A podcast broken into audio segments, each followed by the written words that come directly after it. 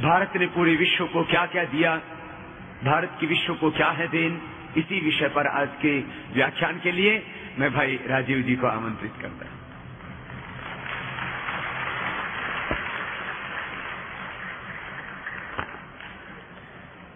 परम पूजनीय स्वामी जी भारत स्वाभिमान और पतंजलि योग समिति के सभी सम्माननीय बहनों, भाइयों,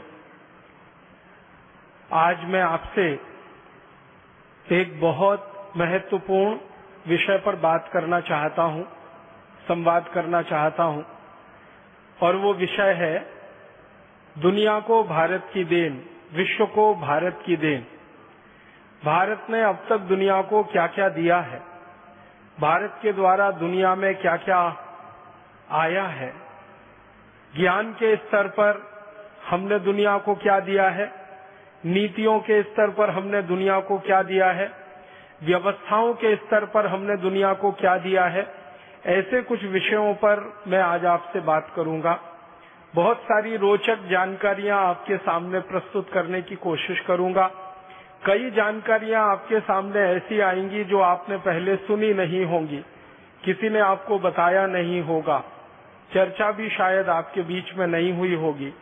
मेरी आपसे एक विनम्र प्रार्थना है वो ये कि आज जो जानकारियाँ आपको ऐसी लगे कि आपने पहले कभी नहीं सुना या पहले कभी उसके बारे में नहीं जाना, किसी ने आपको उसके बारे में नहीं बताया तो इन जानकारियों को आप यहाँ से लौटने के बाद अधिक से अधिक लोगों को बताएँ ताकि उनका ज्ञान इस माध्यम से हम दूर कर सकें जो भारत स्वाभिमान का माध्यम है।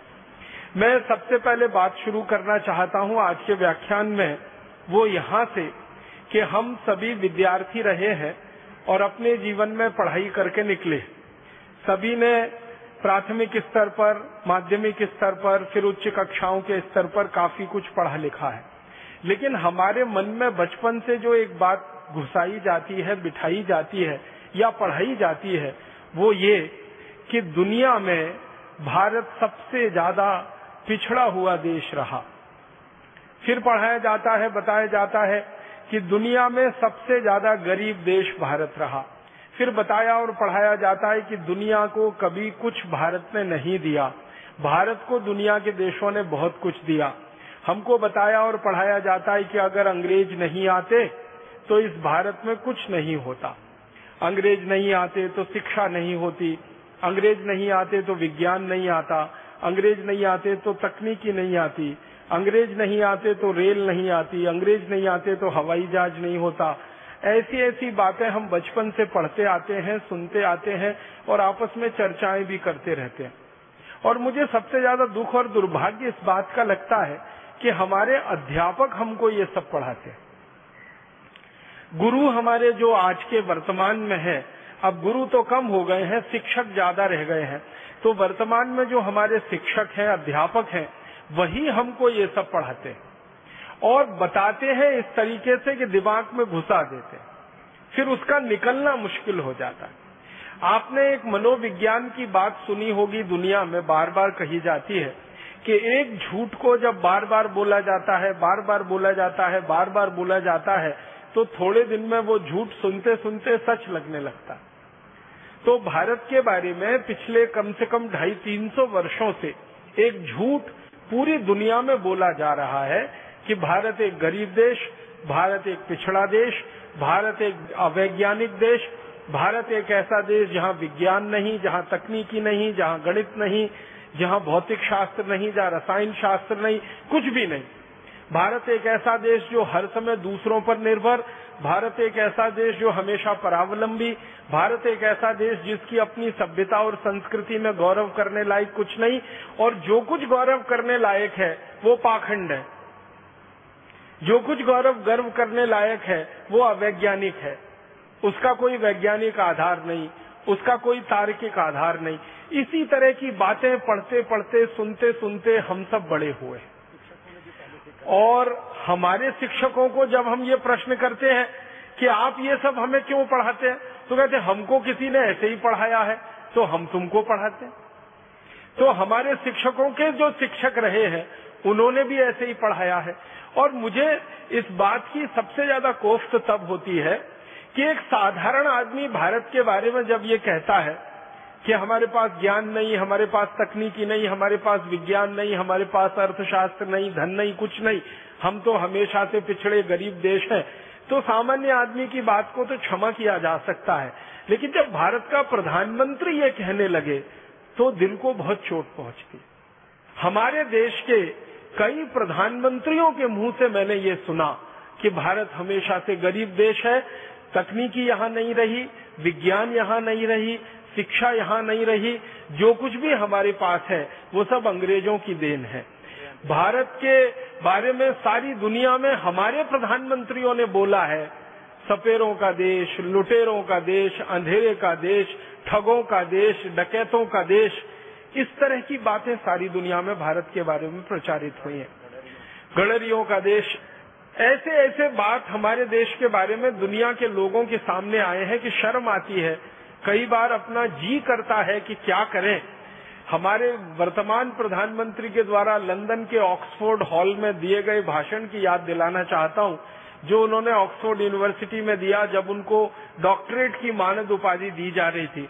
और उन्होंने यही कहा कि हम अंग्रेज़ों के बहुत आभारी हैं जो अंग्रेज़ भारत में नहीं आते तो हमको तो ना विज्ञान पता था, न तकनीकी पता थी, न हमारी शिक्षा व्यवस्था कोई होती, न हमारे पास कोई अर्थव्यवस्था होती, न हमारे पास कोई कृषि व्यवस्था होती, न हमारे पास डाकतार विभाग होता, न रेलवे विभाग होता, वगैरह वगैरह लंबा भाषण हमारे प्रधानमंत्री ने ऑक्सफोर्ड में दिया। 40 मिनट तक वो ये गुणगान करते रहे कि अंग्रेज़ों का आना भारत के लिए वरदान था। अगर अंग्रेज़ नहीं आते तो हम तो आज भी अंधेरे में डूबे हुए रहते। अब ये जो वर्तमान प्रधानमंत्री का बयान है, वैसा ही बयान हमारे प्रथम प्रधानमंत्री ने भी कई बार हमारी संसद में दिया। अपनी संसद में कहा, भारत के प्रथम प्रधानमंत्री ने कि अगर अंग्रेज़ों का भारत के साथ संयोग नहीं होता तो भारत तो हमेशा अंधकार और अंधेरों में डूबा हुआ देश ही रहता। इसलिए भारत को विकास कराना है तो अंग्रेज़ों जैसा बनाना है। भारत को आगे बढ़ाना है तो अंग्रेज़ों के रास्ते पे ही चल के उसको ले जाना है। तकरीबन इसी तरह की बातें भारत के विभिन्न प्रधानमंत्री कहते रहे, शर्म और अफसोस हमारे देश के लोगों को देते रहे। दो या तीन प्रधानमंत्रियों को छोड़ दिया जाए तो लगभग सभी प्रधानमंत्री इसी मानसिकता के रहे इस देश में पिछले तिरसठ वर्षों में। एक प्रधानमंत्री थे जिनको भारत की परंपराओं पर बहुत गर्व होता था, संस्कृति, सभ्यता पर बहुत गर्व होता था। उनका नाम था श्री लाल बहादुर शास्त्री। तो जब वो पहली बार प्रधानमंत्री बने तो उन्होंने एक बहुत बड़ा फैसला लिया था इस देश में, जो सामान्य रूप से किसी प्रधानमंत्री के साहस में नहीं होता। फैसला उनका ये था कि अमेरिका से लाल रंग का गेहूँ आता था भारत में, जिसको अमेरिका में जानवर भी नहीं खाते वो गेहूँ हमें खिलाया जाता था। श्री शास्त्री जी ने फैसला लिया कि ये गेहूँ हमें खाना मंजूर नहीं है, क्योंकि अपमानजनक तरीके से आता है और रद्दी है, सबसे खराब है। और वो गेहूँ उन्होंने अमेरिका से लेना बंद कर दिया था। उस समय गेहूँ का उत्पादन बहुत कम था और उन्होंने इतना बड़ा साहस दिखाया कि हम विदेशों से गेहूँ नहीं खाएँगे और नहीं लाएँगे। तो कई लोगों ने उनको समझाया कि शास्त्री जी, अगर ये गेहूँ हम नहीं खाएँगे तो भूखे मर जाएँगे। तो इतना कड़ा बयान उन्होंने दिया था कि हमको भूखे मरना मंजूर है, लेकिन अपमानजनक शर्तों पर घटिया गेहूँ खाना मंजूर नहीं। जब ये बात चल रही थी, चर्चा चल रही थी तो संसद में भयंकर बहस हुई थी। शास्त्री जी के प्रधानमंत्री बनने के बाद जब गेहूँ का आयात उन्होंने बंद किया अमेरिका से तो संसद में बड़ी बहस हुई थी। और कई सांसदों ने शास्त्री जी को ये कहा कि अगर ये अमेरिका और यूरोप के देश न होते तो हम तो कहीं के न रहते। तो शास्त्री जी ने फिर एक कड़ी बात कही थी कि अमेरिका और यूरोप के पास ऐसा कुछ नहीं है जो वो भारत को दे सके। हमारे पास ही है जो हम उन्हें दे सकते हैं। ये बड़ी बात उन्होंने उस समय कही थी। इसी तरह एक और प्रधानमंत्री हुए थे, इस देश में उनका नाम था श्री मुरारजी देसाई। वो भी बहुत भरे हुए थे कूट कूट कर भारतीय संस्कृति, सभ्यता की बातों से। और वो कहा करते थे कि दुनिया में सबसे ज़्यादा ज्ञान अगर किसी देश के पास है तो वो भारत के पास है। ये हमारा दुर्भाग्य है कि उस ज्ञान को हम दुनिया में स्थापित करने में पीछे रह गए। इसी तरह के एक प्रधानमंत्री और हुए हैं इस देश में, वो बहुत कम समय के लिए रहे, चंद्रशेखर। चार महीने रहे, लेकिन वो भी ये कहा करते थे कि यूनान की सबसे पुरानी सभ्यताओं से पुरानी सभ्यता हमारी रही है। यूरोप के पास जो कुछ भी तकनीकी और विज्ञान रहा है, उससे पहले हमने वो तकनीकी और विज्ञान हासिल किया है। इसलिए हमें विदेशियों से कुछ लेने की ज़रूरत नहीं है। ज़रूरत पड़ेगी तो उनको कुछ दे देंगे। लेने लायक हमारे लिए उनके पास कुछ है नहीं। तो ऐसी बातें कहने वाले दो तीन प्रधानमंत्रियों को छोड़कर लगभग सभी प्रधानमंत्री इस मानसिकता के हुए कि भारत के पास कभी कुछ नहीं रहा। हमने कभी कुछ दुनिया को दिया नहीं। हमने हमेशा दूसरों के सामने हाथ पसार कर भीख मांगी है। चाहे ज्ञान की हो, चाहे पैसे की हो, चाहे तकनीक की हो, जो भी है हम दूसरों से लेकर अपने को आगे बढ़ाते रहे। ये बहुत बड़ा भ्रम है, ये बहुत बड़ा मिथ है। ये भ्रम जितनी जल्दी टूटे इस देश का, उतना ही देश के लिए बेहतर है। इस दृष्टि से मैं आज आपके सामने कुछ ऐसे तथ्य प्रस्तुत करना चाहता हूँ, जो हमारे इस भ्रम को पूरी तरह से तोड़ देंगे। और आज के बाद हम में गर्व होगा ये कहते हुए कि भारत के पास ही सब कुछ है। वो ज्ञान के स्तर पर हो, व्यवस्था के स्तर पर हो, नीतियों के स्तर पर हो, किसी भी स्तर पर हो। मैं शुरुआत करता हूँ। भारत ने दुनिया को क्या दिया? सबसे पहली जो बात हम दुनिया के सामने कह सकते हैं, बड़े गर्व से, गौरव से, और सारी दुनिया ने अभी उसको स्वीकार करना भी शुरू कर दिया है, पिछले 10-12 वर्षों से। खासकर जब से कंप्यूटर आया, तब से दुनिया ने कुछ वास्तविकताओं को स्वीकार कर लिया। उनमें से एक वास्तविकता को जो दुनिया ने स्वीकार किया है वो ये कि सबसे पहली भाषा और सबसे पहली लिपि दुनिया को दी है तो वो भारत ने दी है। लिपि आप समझते हैं, जिसमें भाषा लिखी जाती है। और भाषा तो आप जानते हैं तो दुनिया की सबसे पहली भाषा और सबसे पहली लिपि जिसको लिखकर हम व्यक्त कर सकते हैं, वो भारत ने ही दुनिया को दी है। भाषा हमारी जो सबसे पहली दुनिया में गई है, वो संस्कृत है, और लिपि जो हमारी दुनिया में सबसे पहली गई है, वो देवनागरी है। लेकिन भारत में कई ऐसे इतिहासकार हुए हैं जिनका ये कहना है कि देवनागरी लिपि से भी पहले एक लिपि हमने दुनिया को दी है, जो आज लुप्त हो गई है हमारी लापरवाही के कारण, और वो लिपि ब्राह्मी लिपि रही है। ब्राह्मी लिपि के बारे में सारी दुनिया के वैज्ञानिकों ने एक बात जो स्वीकार की है वो ये है कि ब्राह्मी लिपि उतनी ही पुरानी है जितना पुराना भारत है। और भारत के पुराने होने के बारे में परम पूजनीय स्वामी जी के मुँह से अभी आपने सुना, एक अरब छियानवे करोड़, माने लगभग दो अरब साल पहले का ये पूरा हमारा ब्रह्मांड है, प्रकृति है जिसमें भारत बसता है। लगभग उतनी ही पुरानी ब्राह्मी लिपि मानी जाती है। अब समस्या उत्पन्न ये हो गई है कि इतनी पुरानी ब्राह्मी लिपि को पढ़ने वाले और समझने वाले वैज्ञानिकों की संख्या अभी नहीं है। बहुत बहुत थोड़े वैज्ञानिक रहे हैं जो लिपि वैज्ञानिक माने जाते हैं, जो वो भाषा को पढ़कर उसका अर्थ समझा सकते हैं। तो ब्राह्मी लिपि हमारी सबसे पुरानी लिपि है जो दुनिया के देशों को हमने दी, और दुनिया के लिपि वैज्ञानिक ये मानते हैं कि लिखना अगर दुनिया में सिखाया है किसी देश ने तो वो भारत ने ही सिखाया है। क्योंकि भारत के पहले लिखने की कला किसी भी देश को नहीं आती भारत ने लिखना सिखाया। क्योंकि लिपि का आविष्कार सबसे पहले भारत में हुआ। जब आपके पास लिपि होती है, तभी आप लिख सकते हैं। पढ़ना और बोलना तो थोड़ा आसान होता है, लेकिन लिखना थोड़ा कठिन माना जाता है। वो लिपि के प्रभाव से ही होता है। तो सबसे पहली लिपि हमारी तो सबसे पहले लिखना हमारे यहाँ शुरू हुआ, और वो लिखना फिर हमारे यहाँ से चीन में गया। चीन ने हमसे लिखना सीखा।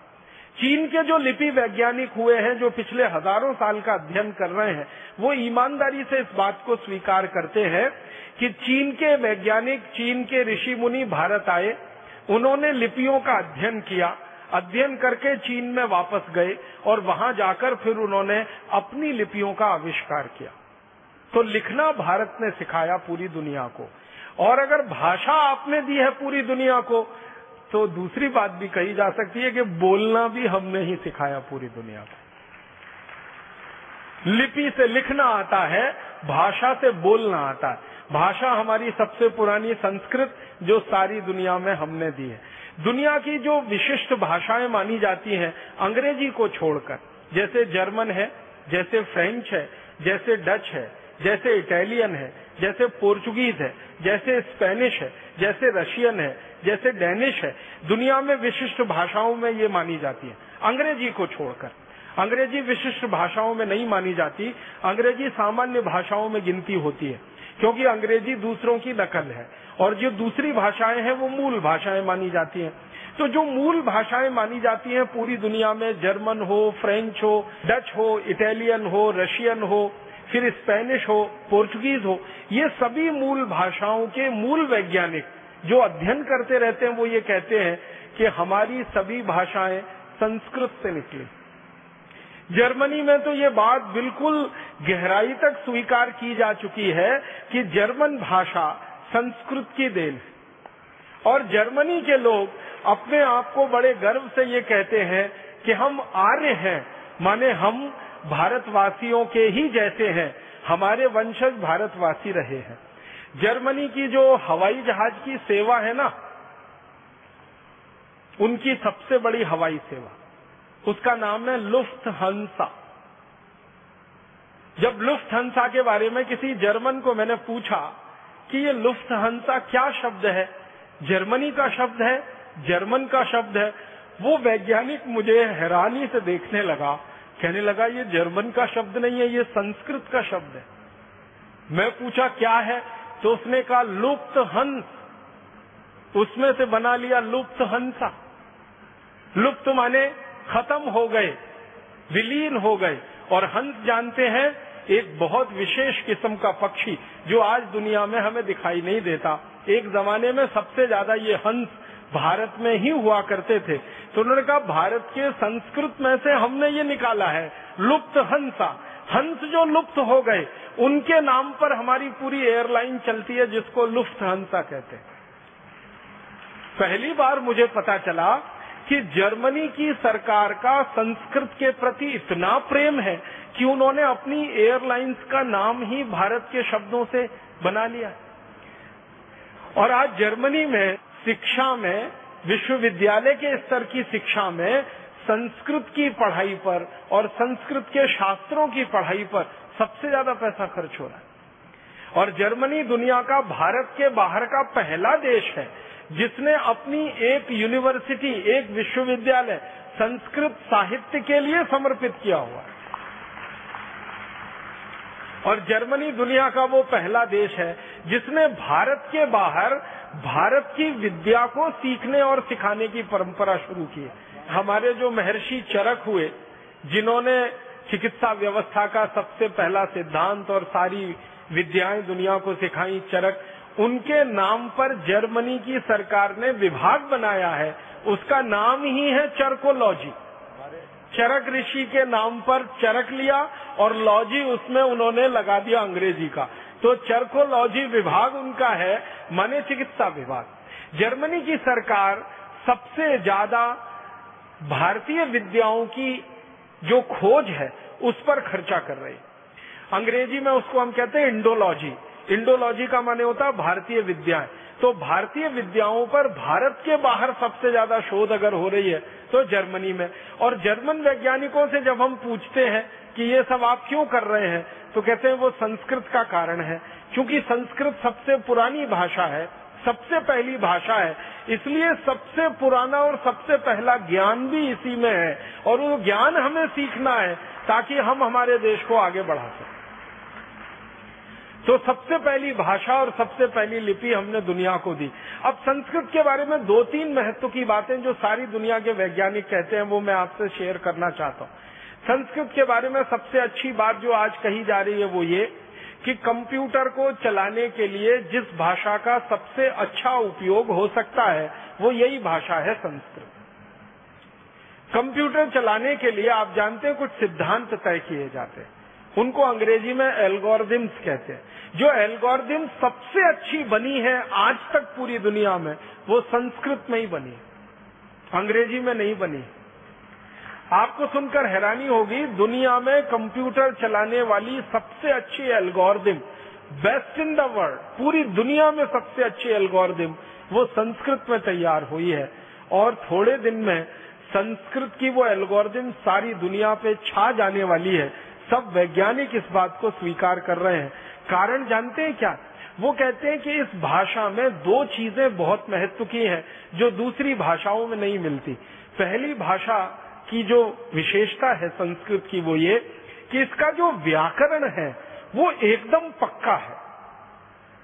इतना पक्का है कि लाखों करोड़ों वर्ष पहले किसी ऋषि मुनि ने जो व्याकरण में कह दिया है, वो 21वीं शताब्दी में भी उतना ही सच है जो लाखों करोड़ों वर्ष पहले। महर्षि पाणिनि के जो सूत्र हैं, हज़ारों वर्ष पुराने हैं। और हज़ारों वर्ष पुराने महर्षि पाणनी के सूत्रों में एक कॉमा, एक फुल स्टॉप को भी बदलने की ज़रूरत आज तक किसी को नहीं लगती। ये इस भाषा की सबसे बड़ी विशेषता। दुनिया की बाकी सभी भाषाओं में बदलाव होते हैं। समय के साथ बदलाव होते हैं। और व्याकरण काफ़ी कुछ बदलता रहता है। लेकिन संस्कृत दुनिया की अकेली और एकदम विशिष्ट भाषा है, जिसका व्याकरण महर्षि पाणिनि से लेकर आज 21वीं शताब्दी तक एकदम पक्का है और शायद अगले लाखों करोड़ों वर्ष तक उतना ही पक्का रहेगा, जिसमें कोई भूल चूक होने की दूर दूर तक संभावना नहीं। ये भाषा की सबसे बड़ी विशेषता होती है। और इसलिए फ्रांसीसियों ने अपनी जो भाषा बनाई, फ्रेंच उसको संस्कृत का आधार दिया। जर्मन लोगों ने जो अपनी भाषा बनाई, जर्मन, उसको संस्कृत का आधार दिया। आप कभी फ्रेंच भाषा को या जर्मन भाषा को पढ़ने की कोशिश करेंगे तो वो बिल्कुल वैसी की वैसी है जैसे संस्कृत होती। संस्कृत में धातु रूप होते हैं, शब्द रूप होते हैं। फ्रेंच में भी ऐसे ही होता है। और मैंने गिनना शुरू किया। तो फ्रेंच, जर्मन, डेनिश और बहुत सारी भाषाओं की गिनती करते करते छप्पन ऐसी भाषाएँ हैं, जिनके शब्द रूप धातु रूप लगभग संस्कृत जैसे हैं। बहुत मामूली सा अंतर है उनमें। और वो मामूली सा अंतर भी क्यों रखा गया? जब उन लोगों से बात होती है जिन्होंने इस भाषा पे काम किया, वो कहते हैं वो जानबूझ के रखा गया। मैं पूछता हूँ क्यों? तो वो कहते हैं, फिर तो पता ही नहीं चलेगा संस्कृत और हमें अंतर क्या तो हमने जानबूझ के कुछ अंतर छोड़ रखा है। शायद वो अंतर भी थोड़े दिन में खत्म हो सकता। है दूसरी सबसे बड़ी बात है, जो सारी दुनिया के वैज्ञानिक अब स्वीकार करते हैं, कि भारत की अकेली विशिष्ट भाषा संस्कृत है, जिसके पास शब्दों का सबसे बड़ा भंडार। इतना बड़ा शब्द भंडार किसी भाषा में नहीं है, जो संस्कृत भाषा के पास।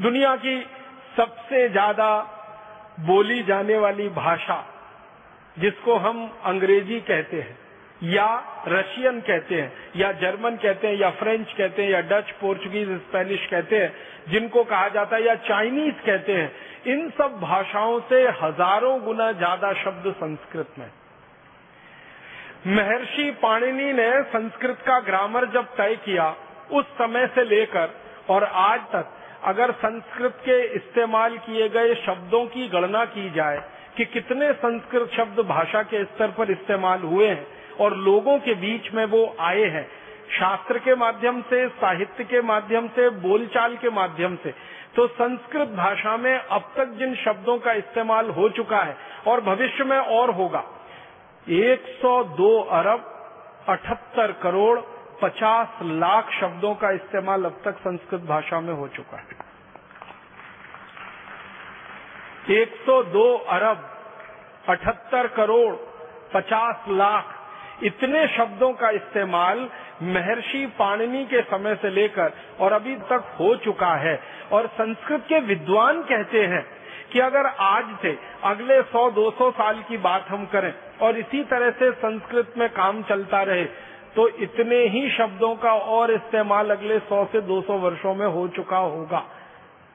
जब संस्कृत कंप्यूटर की भाषा हो जाएगी थोड़े दिन में, क्योंकि दुनिया की सबसे अच्छी एल्गोरिदम संस्कृत में तैयार हुई है और सामान्य कंप्यूटर की भाषा में संस्कृत आने लगेगी तो वैज्ञानिकों का कहना है कि 102 अरब अठहत्तर करोड़ 50 लाख जो शब्द अब तक इस्तेमाल हुए हैं, इतने ही शब्द और इस्तेमाल हो चुके होंगे अगले 100 से 150 200 वर्षों में।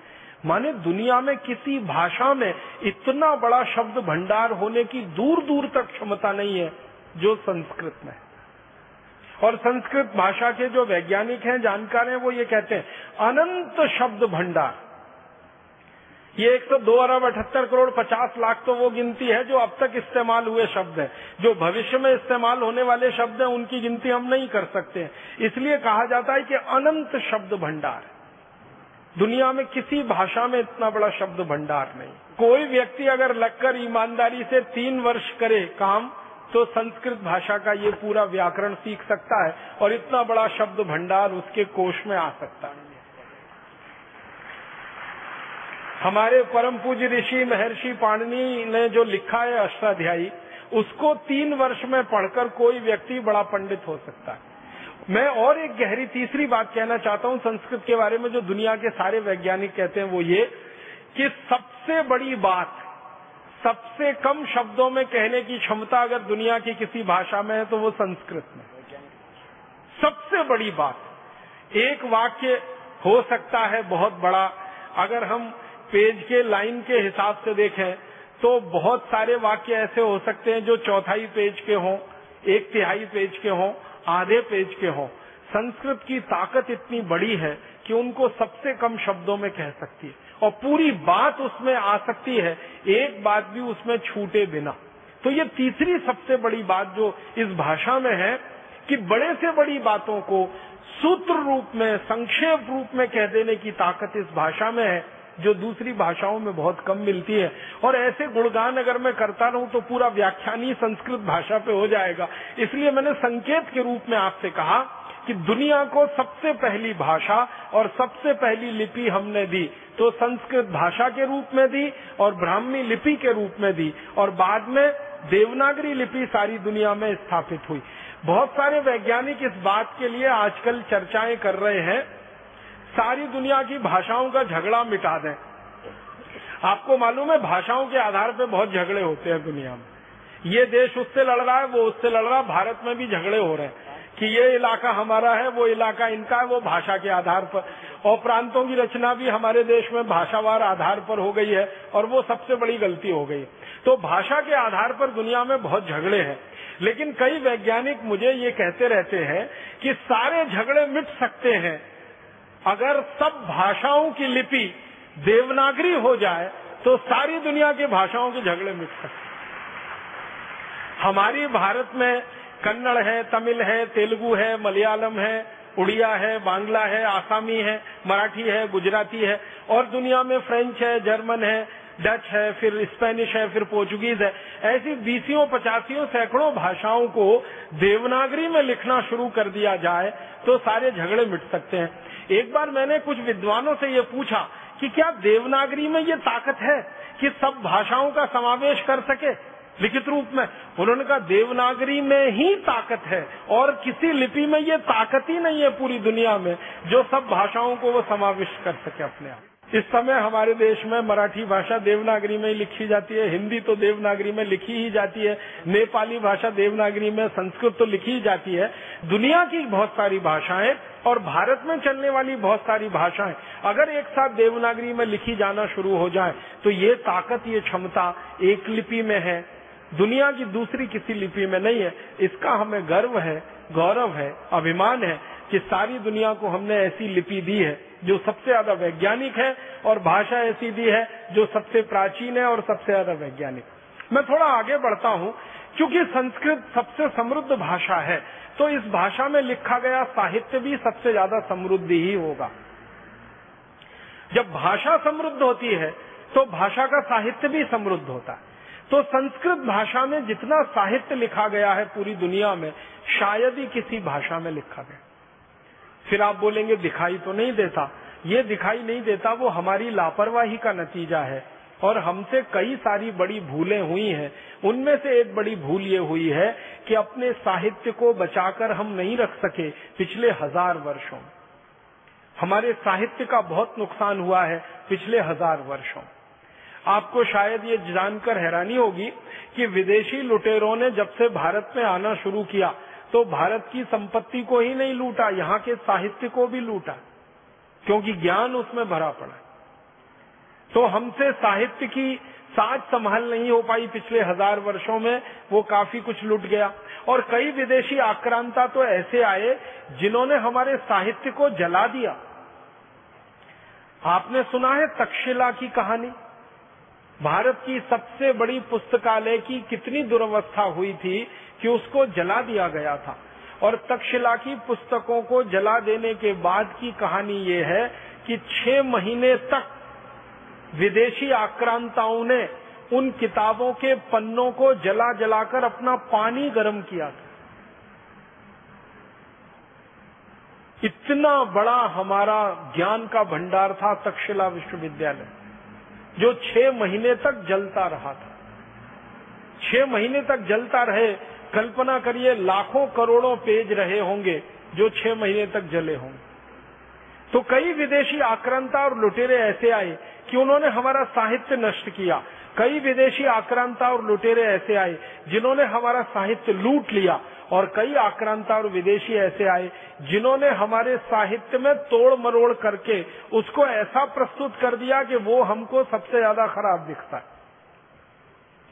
जैसे वेदों की बात करें, हमारे जो मूल वेद है ना, वो भारत में अभी हम ढूँढने निकले तो मुश्किल से मिलते हैं। जब भी कहीं भारत में वेद की कोई प्रतिलिपि मिलती है और उसके बारे में छानबीन की जाती है तो पता चला वो मैक्समूलर रचित है। और मैक्समूलर एक ऐसा व्यक्ति था जो भारत के बारे में जानना तो चाहता था, लेकिन आया कभी नहीं इस देश में। अपने घर में बैठे बैठे भारत के बारे में जो कुछ मिल गया उसको ज्ञान, वो उसने लिख दिया। वेदों को उसने पढ़ा पूरी रुचि से। संस्कृत सीखी उसके लिए, लेकिन बहुत सारी चीज़ें उसको समझ में नहीं आई वेदों में तो उसको अपने तरीके से लिख मारा। और आज हमें वो दिखाई देती हैं तो हमको वो विरोधाभासी लगती हैं। वो विरोधाभासी होने का कारण ये है कि मूल ग्रंथों के साथ छेड़छाड़ कर दी हमारे लोगों ने, शास्त्रों के साथ छेड़छाड़ कर दी, ज्ञान के भंडार के साथ छेड़छाड़ कर दी। अगर हमारे मूल ग्रंथ वेदों को हम देखें और मैक्समूलर रचित वेदों को देखें, या हमारे मूल दूसरे शास्त्रों को देखें। अब जैसे मैं एक उदाहरण देता हूँ, जो हमारी मूल मनुस्मृति है, उसको हम पढ़ें और अंग्रेज़ों द्वारा तैयार की गई मनुस्मृति को पढ़ें, दोनों में ज़मीन आसमान का अंतर। मूल मनुस्मृति में जो बात कहीं नहीं है, अंग्रेज़ों द्वारा रचित मनुस्मृति में वही बातें हैं। याज्ञवल्क संहिता में न्याय सिद्धांत के बारे में जो बातें हैं मूल ग्रंथों में, अंग्रेज़ों ने एक याज्ञवल्क संहिता तैयार की, उसमें बिल्कुल उल्टा लिखवा दिया। तो हमारे शास्त्रों की कई तरीके से तोड़ मरोड़ हुई। एक तो जलाया गया, लूटा गया, और उसके बाद जो साहित्य विदेशियों के हाथ में पड़ गया, उसमें अपना दिमाग लगाकर खुराफाते बहुत किए हैं उन्होंने। बहुत कुछ मिलावट कर दिया। और वो मिलावटी चीज़ों को आज कोट किया जाता है सारी दुनिया में।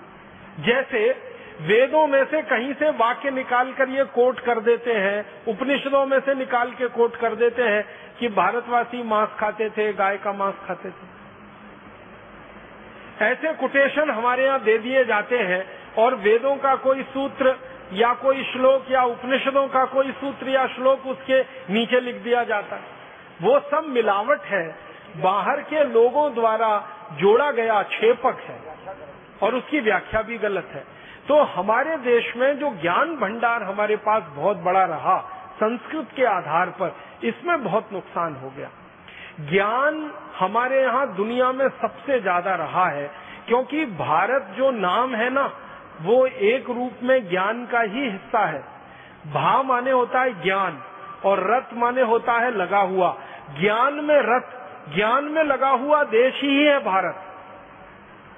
तो हमसे ज़्यादा ज्ञान शायद ही किसी के पास होगा। लेकिन वो ज्ञान में पिछले हज़ार पंद्रह सौ वर्षो में बहुत कमी आई।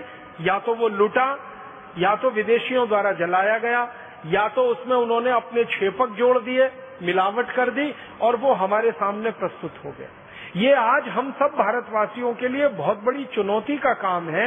बहुत बड़े शोध का काम है कि जो हमारे मूल शास्त्र रहे हैं, मूल हमारे ग्रंथ रहे हैं, और जो मूल ज्ञान की बातें रही हैं, उनको पुनर्खोज करके देश के सामने प्रस्तुत किया जाए, ताकि ये जो मिलावट वाला हिस्सा है, ये दूर हो सके और हमको शुद्ध ज्ञान मिल सके। तो दुनिया को सबसे ज़्यादा ज्ञान दिया, सबसे ज़्यादा साहित्य दिया, सबसे समृद्ध भाषा दी सबसे पहली लिपि दी हमने और दुनिया के लोगों को इस दिशा में प्रेरित किया कि उस दिशा में बढ़े, ज्ञान की दिशा में बढ़े। और इसलिए भारत के बारे में हज़ारों साल से जो विदेशी आए, वो लिखते रहे हैं कि दुनिया भर के दूर दूर देशों के, चीन से, कंबोडिया से, मलेशिया से, यूरोप और यूनान से लोग आते रहे, पढ़ते रहे। एक दो की संख्या में नहीं, हज़ारों की संख्या एक चीनी यात्री आया जिसने भारत के बारे में बहुत कुछ लिखा, उसका नाम है वेन सांग। आपने उसके बारे में पढ़ा होगा, सुना होगा। वेन सांग एक चीनी यात्री है और वो अपनी पुस्तकों में लिखता है कि जिस समय मैं भारत में घूम रहा हूँ, मैंने देखा कि बीस हज़ार से ज़्यादा विदेशी शोधकर्ता, जिनको रिसर्च साइंटिस्ट कह सकते हैं, भारत में मौजूद है, जो शोध करके अपने देशों में जाने की तैयारी में। वेन सांग एक चीनी यात्री ये कह रहा, बीस हज़ार। विदेशी शोध वैज्ञानिक, उस समय भारत में मौजूद हैं जब वो आया है, और ऐसे भारत में सैकड़ों चीनी यात्री आए। मैं तो वेन सांग का सिर्फ़ आपको संकेत कर रहा हूँ। सैकड़ों चीनी यात्री आए हैं जो अलग अलग समय पर कह रहे हैं। कोई कह रहा है, मैंने चौदह हज़ार शोध वैज्ञानिकों को भारत में पढ़ते लिखते देखा। कोई कह रहा है बारह हज़ार, कोई ग्यारह हज़ार। एक समय में बीस हज़ार विदेशी शोध वैज्ञानिक इस देश में मौजूद हों, शिक्षा ले रहे हों, रिसर्च कर रहे हों, शोध कर रहे हों, और फिर अपने देश में उस ज्ञान को ले जाने की तैयारी कर रहे ये कोई साधारण बात नहीं होती। ये तब हो सकता है जब हमारे यहाँ ऐसा कोई तंत्र रहा होगा। तो अब मैं थोड़ा आगे बढ़ता हूँ कि हमने दुनिया को और क्या दे दिया। भाषा के अलावा, इस ज्ञान के, साहित्य के, समृद्ध साहित्य के अलावा, हमने शिक्षा पद्धति दी है पूरी दुनिया को। अंग्रेज़ी में एक शब्द होता है जिसका नाम है monitor. M O N I T O R monitor. Monitor को आप जो भी कहना चाहें, ये अंग्रेज़ी शब्द है। कक्षा का नेता कहें, कक्षा का लीडर कहें, कक्षा का नायक कहें, जो कहना चाहे। हमारी शिक्षा पद्धति में क्या रहा जो दुनिया में किसी देश में नहीं रहा और दुनिया ने हमसे सीखी वो शिक्षा पद्धति। एक अंग्रेज़ शिक्षा शास्त्री हुआ जिसका नाम था डॉक्टर बेंजामिन फ्रैंकलिन। और एक अंग्रेज़ शिक्षा शास्त्री जो बाद में भारत का एक बड़ा अधिकारी बन के आया, थॉमस मुनरो। वो था तो मूल शिक्षा शास्त्री, लेकिन भारत में बड़े अधिकारी की हैसियत से आया। ये दोनों अपनी किताबों में लिख रहे हैं कि मॉनिटोरियल एजुकेशन सिस्टम कक्षा नायक के द्वारा पढ़ाई जाने वाली शिक्षा व्यवस्था पूरी दुनिया में एकमात्र एक ही देश में है और वो भारत है। मॉनिटोरियल एजुकेशन सिस्टम, इसमें क्या खास बात है? एक गुरु है, आचार्य है। आचार्य ने तैयार कर दिया कक्षा नायक को। अब वो कक्षा नायक इतना अच्छा तैयार हो गया कि आचार्य के समकक्ष हो गया और कक्षा लेना शुरू कर दिया उसने। तो अंग्रेज़ शिक्षा शास्त्री हैरान है इस बात पर कि सभी कक्षाओं में एक एक कक्षा नायक तैयार किया आचार्य ने और आचार्य अकेला पूरे गुरुकुल को संभाल सकता है, जहाँ हज़ारों विद्यार्थी पढ़ रहे हैं। वहाँ दूसरे अध्यापकों की भी ज़रूरत नहीं है, क्योंकि कक्षा नायक अध्यापकों की हैसियत के हैं। अब वो कहता है, अंग्रेज़, थॉमस मुनरो लिख रहा है अपने मिनट्स में, और ये डॉक्टर बेंजामिन लिख रहा है कि दुनिया में हम तो ये सोच नहीं सकते। हम तो ये कल्पना करते हैं कि एक बड़ा विश्वविद्यालय चलाना है, या एक बड़ा कॉलेज चलाना है, या एक बड़ा स्कूल चलाना है तो उसमें एक प्रिंसिपल चाहिए या हेडमास्टर चाहिए, फिर इतने अध्यापक चाहिए, फिर अध्यापक के नीचे असिस्टेंट टीचर चाहिए, इतने सहायक अध्यापक चाहिए, तब जाकर वो चलेगा। और यहाँ भारत में हम देख रहे हैं कि बड़े से बड़ा विश्वविद्यालय स्तर का गुरुकुल एक गुरु के आदेश पर, एक आचार्य के आदेश पर इतना व्यवस्थित चल रहा है, क्योंकि आचार्य ने अपने बराबर ज्ञान वाले कक्षा नायकों को तैयार कर दिया है। अब अध्यापक भी वही है, कक्षा नायक भी वही है। और विद्यार्थियों का इसमें फ़ायदा कितना है? जो कुछ उन्होंने आचार्य से सीखा है, वो बार बार दोहराने को मिल रहा है क्योंकि कक्षा में वो दूसरों को सिखा रहे और ज्ञान के बारे में एक बात आप हमेशा ये महसूस करेंगे, वो ये कि जितना दोहराव आप करेंगे, उतना ही पक्का होता जाता है। जितनी बार दोहराव करेंगे, उतनी बार पक्का होता जाता है। तो बेंजामिन और ये थॉमस मुनरो लिख रहे हैं अपने मिनट्स में कि हमने देखा भारत के गुरुकुलों में कि विद्यार्थी आचार्य की हैसियत से पढ़ा रहे हैं, लगातार पक्के होते जा रहे हैं और नए कक्षा नायकों को तैयार करते जा रहे हैं। तो पूरा विश्वविद्यालय स्तर का गुरुकुल एक आचार्य के कहने पर, एक आचार्य के संकेत पर इतने व्यवस्थित तरीके से चल रहा है और खर्चा वहाँ सबसे कम है, क्योंकि अध्यापकों की ज़रूरत नहीं। तब वो अंग्रेज़ सरकार को लिख रहा है अपने पत्र में कि हमको ऑक्सफोर्ड विश्वविद्यालय में, कैम्ब्रिज विश्वविद्यालय में इसी तरह का मॉनिटोरियल एजुकेशन सिस्टम शुरू करना चाहिए, जो भारत में मैंने देखा है। और अगर सरकार, माने हिज मेजेस्टी, वो लिख रहा है कि सरकार अगर मुझे कहेगी तो मैं इस पर पूरा विस्तार से नोट बना के भेज सकता हूँ कि ये मॉनिटोरियल एजुकेशन सिस्टम कितना अद्भुत है। और उसमें आगे आगे वो लिखता है एक वाक्य में लिखता है, बहुत धीमे से लिखता है कि मॉनिटोरियल एजुकेशन सिस्टम क्या? भारत को तो पूरा एजुकेशन सिस्टम ही अद्भुत है। और उसकी विशेषता कह रहा है, आपको सुनकर हैरानी होगी, जब इंग्लैंड में पहला स्कूल खुला अठारह सौ अड़सठ में, तब हमारे देश में सात लाख बत्तीस हज़ार गुरुकुल हज़ारों वर्षों से चल रहे थे। अंग्रेज़ों का पहला स्कूल शुरू हुआ अठारह सौ अड़सठ में लंदन में। पब्लिक स्कूल एक्ट बनाया उन्होंने और उसके बाद वो स्कूल शुरू हुआ। उसके हज़ारों साल पहले से सात लाख बत्तीस हज़ार गुरुकुल यहाँ चल रहे हैं और कई विषयों की पढ़ाई उसमें हो रही है। तो अंग्रेज़ इस बात को कहते हैं आपस में कि हमने तो शिक्षा का इतना सुंदर तंत्र दुनिया के किसी देश में नहीं देखा। ध्यान दीजिएगा इस बात को कि अंग्रेज़ भारत में आने से पहले 50 देशों में जा चुके थे। भारत में तो वो सबसे अंत में आए हैं। अफ्रीका में जा चुके थे। अफ्रीका के बाद लैटिन अमेरिका के देशों में जा चुके थे। साउथ ईस्ट एशिया के बहुत सारे देशों में जा चुके थे। अंत में भारत में आए। तो 50 देशों में अंग्रेज़ जा चुके हैं। और वहाँ देख लिया है उन्होंने। और तब वो कह रहे हैं कि शिक्षा का इतना सुंदर व्यवस्था हमने कहीं नहीं देखी, जो वो भारत में देख रहे हैं। तो शिक्षा की सारी की सारी व्यवस्था और नीतियों के स्तर पर देन दुनिया को रही है तो भारत को रही है। हम बड़े गर्व से ये कह सकते हैं कि दुनिया का पहला शिक्षक कोई रहा होगा तो कोई भारतीय महर्षि रहा होगा, और दुनिया का सबसे पहला विद्यार्थी कोई रहा होगा तो वो भारतीय विद्यार्थी ही रहा होगा। और दुनिया का सबसे पहला कक्षा नायक क्लास मॉनिटर भी कोई रहा होगा तो भारतीय रहा होगा। इतनी सुंदर शिक्षा व्यवस्था हमने सारी दुनिया को दी है। थोड़ा आगे बढ़ते हैं। हमने और क्या क्या दिया है दुनिया को? भारत की शिक्षा व्यवस्था जैसी ही एक सुंदर व्यवस्था हमने दुनिया को दी है, चिकित्सा व्यवस्था, जिसके बारे में दुनिया के बहुत सारे वैज्ञानिक अब स्वीकार करने लगे हैं। कि ये तो भारतीय ज्ञान है और ये तो भारतीय विद्या है। 300 साल पहले तक वो इसको नहीं मानते थे, अब मानने लगे। तो दुनिया की सबसे बेहतरीन चिकित्सा व्यवस्था जो दी है हमने, वो आयुर्वेदिक चिकित्सा व्यवस्था है, जिसमें औषधियों के आधार पर आपका इलाज होता है और सर्जरी भी होती दुनिया में सर्जरी के क्षेत्र में ये कहा जाता है कि इंग्लैंड ने सबको सर्जरी सिखाई है। लेकिन जो इंग्लैंड के लोगों ने सर्जरी सीखी है, वो भारत से सीखी। इंग्लैंड में एक डॉक्टर हुआ करता था, सत्रहवीं शताब्दी में। उसका नाम है डॉक्टर हॉलकॉट वो यहाँ आता है भारत में। और उसकी डायरी के सारे पन्ने के पन्ने इस बात के गवाह हैं कि वो यहाँ आके मद्रास में सर्जरी सीख रहा है। और सर्जरी सीख कर वो वापस गया। और ये बात है सत्रह सौ पंचानवे की। सत्रह सौ पंचानवे में वो मद्रास में आके सर्जरी सीख कर लंदन वापस गया और लंदन में fellow of the royal society की स्थापना करने वाले पहले डॉक्टरों में उसकी गिनती होती है। और वो बार बार ये कहता है कि मैंने ये विद्या भारत से सीखी है। लेकिन अंग्रेज़ों ने क्या किया कि उसके ये शुरू वाले वाक्य को दबा दिया कि मैंने ये विद्या भारत से सीखी है।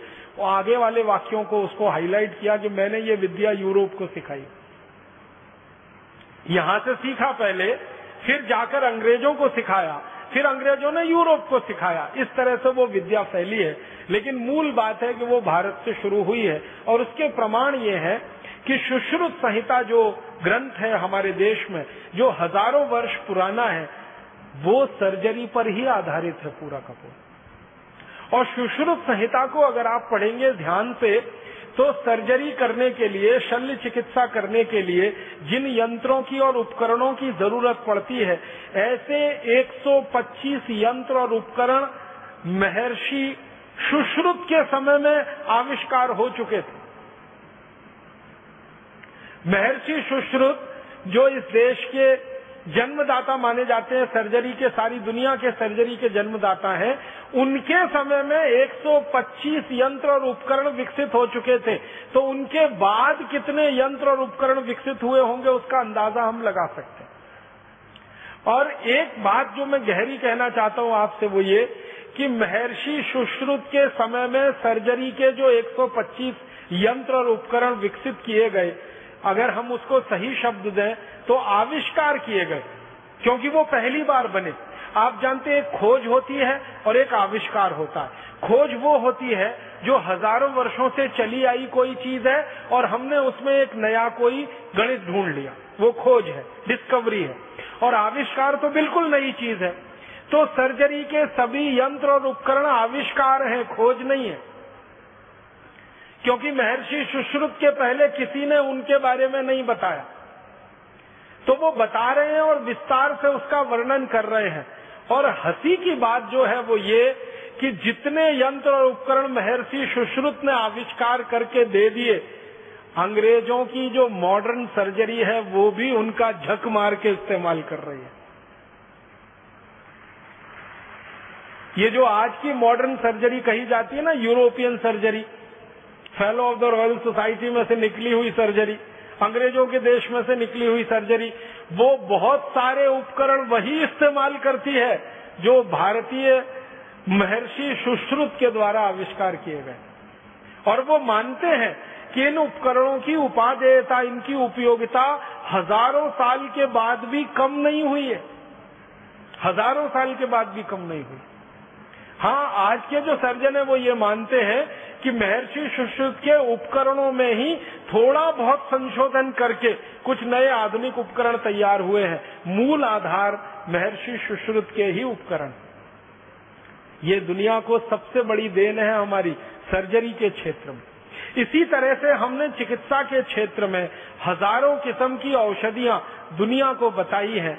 हल्दी का कोई औषधीय गुण है मेथी का कोई औषधीय गुण है, पालक का कोई औषधीय गुण है, तुलसी पत्ते का कोई औषधीय गुण है, गुड़वेल का कोई औषधीय गुण है, आंवला एलोवेरा का कोई औषधीय गुण है, ये सारी दुनिया को तो सबसे पहले भारत ने ही बताया भारत से पहले तो कोई नहीं जानता। छोटी छोटी बातें हैं जो रोचक हैं और हैरान करने वाली है।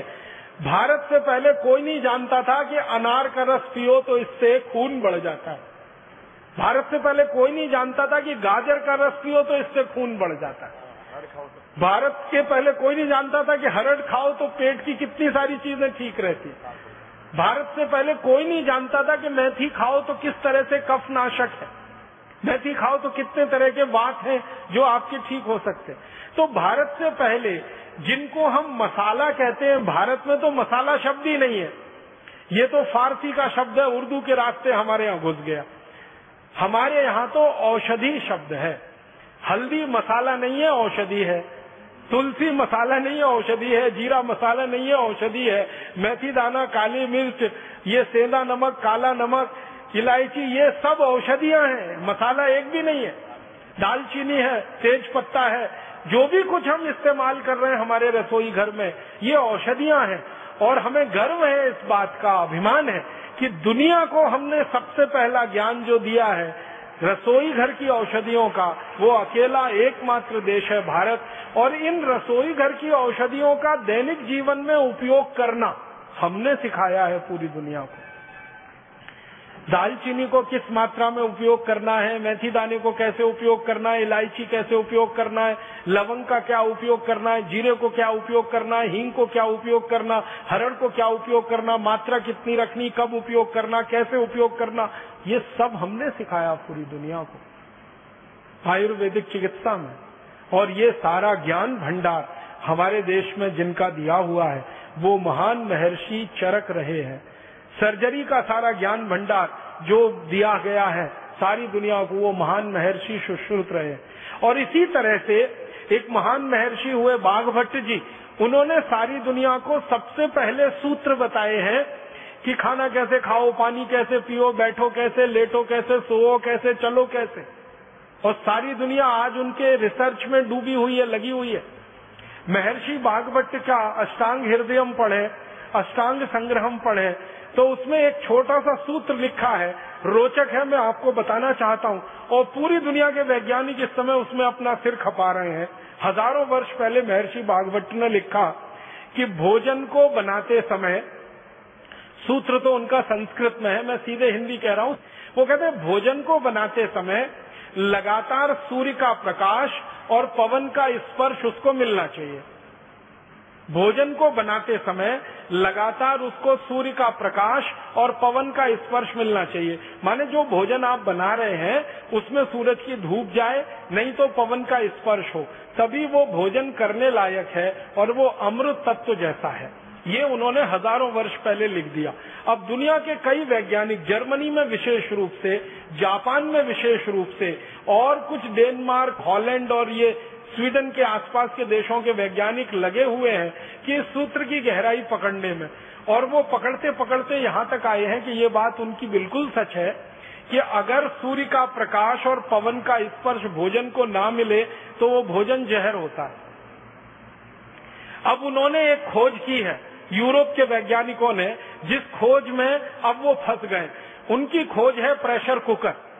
अब ये जो प्रेशर कुकर में बनने वाला खाना है इसमें ना तो सूर्य का प्रकाश जा सकता है, ना पवन का स्पर्श हो सकता है, क्योंकि ये अंदर से बंद, बाहर से बंद एयर टाइट होता है। अंदर से हवा तो बाहर आ सकती है, बाहर की हवा अंदर नहीं जा सकती, और सूर्य का प्रकाश भी उसमें अंदर नहीं जा सकता। तो दुनिया के सैकड़ों वैज्ञानिक, मैं आपको सच बता रहा हूँ, ये हंसने वाली बात आपको लगेगी, लेकिन इसमें अरबों डॉलर खर्च हो रहे हैं कि अगर सूर्य का प्रकाश ना जाए और प्रेशर कुकर में खाना बनाओ तो क्या क्या दोष आते हैं? और सूर्य के प्रकाश के साथ पवन का स्पर्श ना जाए और खाना बनाओ, उसको खाओ तो क्या क्या दोष आते हैं? तो तीन निष्कर्ष पर अभी तक वो पहुँचे। वो ये कहते हैं कि प्रेशर कुकर में बाहर से हवा ना आए और सूर्य का प्रकाश ना आए और खाना बना बना के खाओ तो डायबिटीज़ होने की सबसे जल्दी संभावना। अर्थराइटिस होने की सबसे जल्दी संभावना। घुटनों का दर्द, जोड़ों का दर्द। और वो कहते हैं, हार्ट अटैक आने की सबसे बड़ी संभावना। और वो कहाँ तक पहुँचे? वो ये कहते हैं कि ये जो प्रेशर कुकर में बनने वाला खाना है, इसमें पूरी पोषकता नहीं मिलती है शरीर को। अब होता क्या है, मैं एक सरल बात समझाता हूँ, विज्ञान की सरल भाषा। प्रेशर कुकर में हम दाल बनाते हैं, इस चक्कर में बनाते हैं कि ये जल्दी तैयार हो जाएगी, लेकिन वो दाल उसमें पकती नहीं है, टूट जाती है छोटे छोटे टुकड़े हो जाते हैं। दाल का पकना और गर्म पानी में दाल का टूटना दोनों अलग अलग चीज़ें हैं। दाल पकने का मतलब है कि उसमें जो उपलब्ध प्रोटीन है, जो सूक्ष्म पोषक तत्व है, वो आपके उपयोग में आने लायक हो गए तो दाल पक गई। लेकिन वो पानी और हवा के दबाव में टूट जाती है तो हम सोच रहे हैं ये पक गई। तो अब वैज्ञानिकों को समझ में आ रहा है कि दाल पकती नहीं है, टूटती है। और वो टूटी हुई दाल खाओ तो पोषकता नहीं मिलती। और वो पोषकता की कमी के कारण गंभीर बीमारियाँ होती हैं। वो कहते हैं, महर्षि बाघभट्ट बिल्कुल सही कहते हैं। कि सूरज की धूप और पवन का स्पर्श मिले तभी भोजन अच्छा होता है। अब हम पुरानी बात जरा याद करें। आप में से बहुत सारे लोग गाँव के रहने वाले होंगे। आप जरा अपने गाँव की याद करिए। हमारी दादी को याद करिए, हमारी नानी को याद करिए। वो दाल पकाती थी मिट्टी की हंडिया में। और मिट्टी की हंडिया में जब दाल पकाई जाती थी तो ध्यान रखिएगा, उसको आधा खोल के रखा जाता था। याद है आपको? पूरा हंडिया बंद नहीं की जाती थी। उसका जो ढक्कन होता था ना हंडिया का, वो आधा खुला, आधा बंद होता था। क्यों? पवन का स्पर्श कराना है। और ज़्यादातर रसोइयाँ हमारे गाँव में जो होती थी ना रसोई घर, वो खुले आकाश के नीचे होता था, ताकि समय पर सूरज का प्रकाश भी मिल सके। मैंने गाँव में बहुत प्रवास किए हैं तो पुराने गाँव जितने मैंने देखे हैं 500 साल से ज़्यादा पुराने गाँव। सभी गाँव के घरों में रसोई का एक हिस्सा आँगन में ही होता है, जहाँ सीधे सूर्य का प्रकाश आता है। तो सूर्य का प्रकाश भी मिले और पवन का स्पर्श हो, हांडी को ऐसे आधा खोल के रखा जाता है। तो हमारे ऋषि मुनियों के पक्के चेले और चेलियाँ तो हमारे दादा दादी ही थे नाना नानी ही थे, वो ऐसे ही दाल पकाते अब उस दाल को पकने में थोड़ा समय लगता था तो दाल को पकने में तो समय लगना ही चाहिए, क्योंकि आज का जो भौतिक विज्ञान कह रहा है ना, हज़ारों साल हमारे ऋषि मुनि वो कह गए। हमारे ऋषि मुनियों ने ये कहा, महर्षि भारद्वाज का एक सूत्र है, वो ये कहते हैं कि जो वस्तु खेत में जितनी देर में पकती है, वो भोजन में भी उतनी देर में ही पकेगी। अब ध्यान दीजिएगा, दाल खेत में सबसे ज़्यादा देर में पकती है। आपको मालूम है, अरहर की दाल पकने में तो छह महीना लग जाता है। कोई कोई दालें पकने में आठ महीना लग जाता है। तो खेत में जो दालें देर में पकती हैं, घरों में भी वो देर में पकेंगी, ये महर्षि भारद्वाज कह गए हज़ारों साल पहले। यूरोप के वैज्ञानिक अब उसको स्वीकार कर रहे हैं कि हाँ बात तो ये सही है। दाल तो देर में पके तभी पौष्टिकता दे सकती है, और पौष्टिकता के साथ साथ स्वाद भी वो तभी देती है, जब धीमी धीमी धीमी धीमी आँच पर पके। हमने वो जल्दी के चक्कर में कुकर लेके दस मिनट में दाल पक जानी चाहिए, उसको खाना शुरू किया है और ये जोड़ों का दर्द फोकट में अपने शरीर में लेना शुरू कर दिया। डायबिटीज़ ले ली है, अर्थराइटिस ले लिया है। माने हमें पोषकता मिल नहीं रही है खाने की, क्योंकि महर्षि भागवत के सूत्र का पालन ही नहीं कर रहे हम तो। वो कहते हैं कि खाने बनाते समय पवन का स्पर्श, सूर्य का प्रकाश बहुत ज़रूरी है। यूरोप के वैज्ञानिक अब पहुँचे। मैंने ये बात थोड़ी विस्तार से इसलिए कही कि ऐसे सैकड़ों हज़ारों सूत्र हैं जिनको यूरोप के वैज्ञानिक अब सिद्ध कर पा रहे हैं। और हमारे ऋषि मुनि हज़ारों साल पहले के। एक और सूत्र याद आता है तो आपको बताता हूँ। हमारे ये जो ऋषि मुनियों के शास्त्र है ना, ग्रंथ है भागवत जी का है, अष्टांग हृदय अष्टांग संग्रह या कोई दूसरा ग्रंथ पढ़ेंगे तो उसमें एक अभ्यास होता, अध्याय होता, स्वस्थ व्रत। उसमें एक सूत्र है उषा पान का, सुबह सुबह उठ के पानी पीने का। परम पूजनीय स्वामी जी भी आपको बताते रहे। इस पर जापान में सबसे ज़्यादा रिसर्च हुई है। आप हैरान हो जाएँगे, जापानियों ने अरबों डॉलर इस पे बहा दिया, एक सूत्र पर शोध करा है पिछले 40 साल, सवेरे उठकर पानी पीना। हमारे ऋषि मुनि हज़ारों साल पहले फोकट में बता गए, सवेरे उठ के पानी पियो। और हम पीते भी रहे, और उसके फ़ायदे हमको होते रहे। अब वो फ़ायदे हमको हज़ारों साल पहले मालूम है। सुबह उठकर पानी पियो तो दो बड़े लाभ हैं। सबसे पहला लाभ है कि रात भर को मुँह की लार जो जमा हो गई, वो अंदर गई, जो बहुत ज़्यादा एल्केलाइन होती है। आप जानते हैं ये लार जो है ना, क्षारीय होती है। और सुबह सुबह पेट में सबसे ज़्यादा अम्ल तैयार होता है। तो सुबह की लार पेट में जानी ही चाहिए ताकि अम्ल को वो न्यूट्रलाइज करे। अम्ल और क्षार दोनों मिले तो एक दूसरे को न्यूट्रलाइज करते तो सुबह उठते ही पानी पी लिया, लार अंदर चली गई, अम्ल को उसने शांत कर दिया। और जिनके पेट का अम्ल शांत है उनके रक्त में अम्ल नहीं बढ़ेगा और जिनके रक्त में अम्ल नहीं बढ़ेगा, उनको सैकड़ों बीमारियाँ होने की दूर दूर तक संभावना नहीं। हज़ारों वर्ष पहले हमारे ऋषियों ने समझाया। दूसरा फ़ायदा ये कि सुबह उठते ही पानी पी लिया, वो पानी बड़ी आंत में पहुँच गया। बड़ी आंत की उसने सफ़ाई की और आप संडास घर में घुसे, टॉयलेट में घुसे और दो तीन मिनट में फ्रेश होके बाहर आ गए। हमारे ऋषि मुनि कहते हैं कि जो लोग सबसे ज़्यादा स्वस्थ होते हैं, उनको संडास घर में सबसे कम समय लगना चाहिए।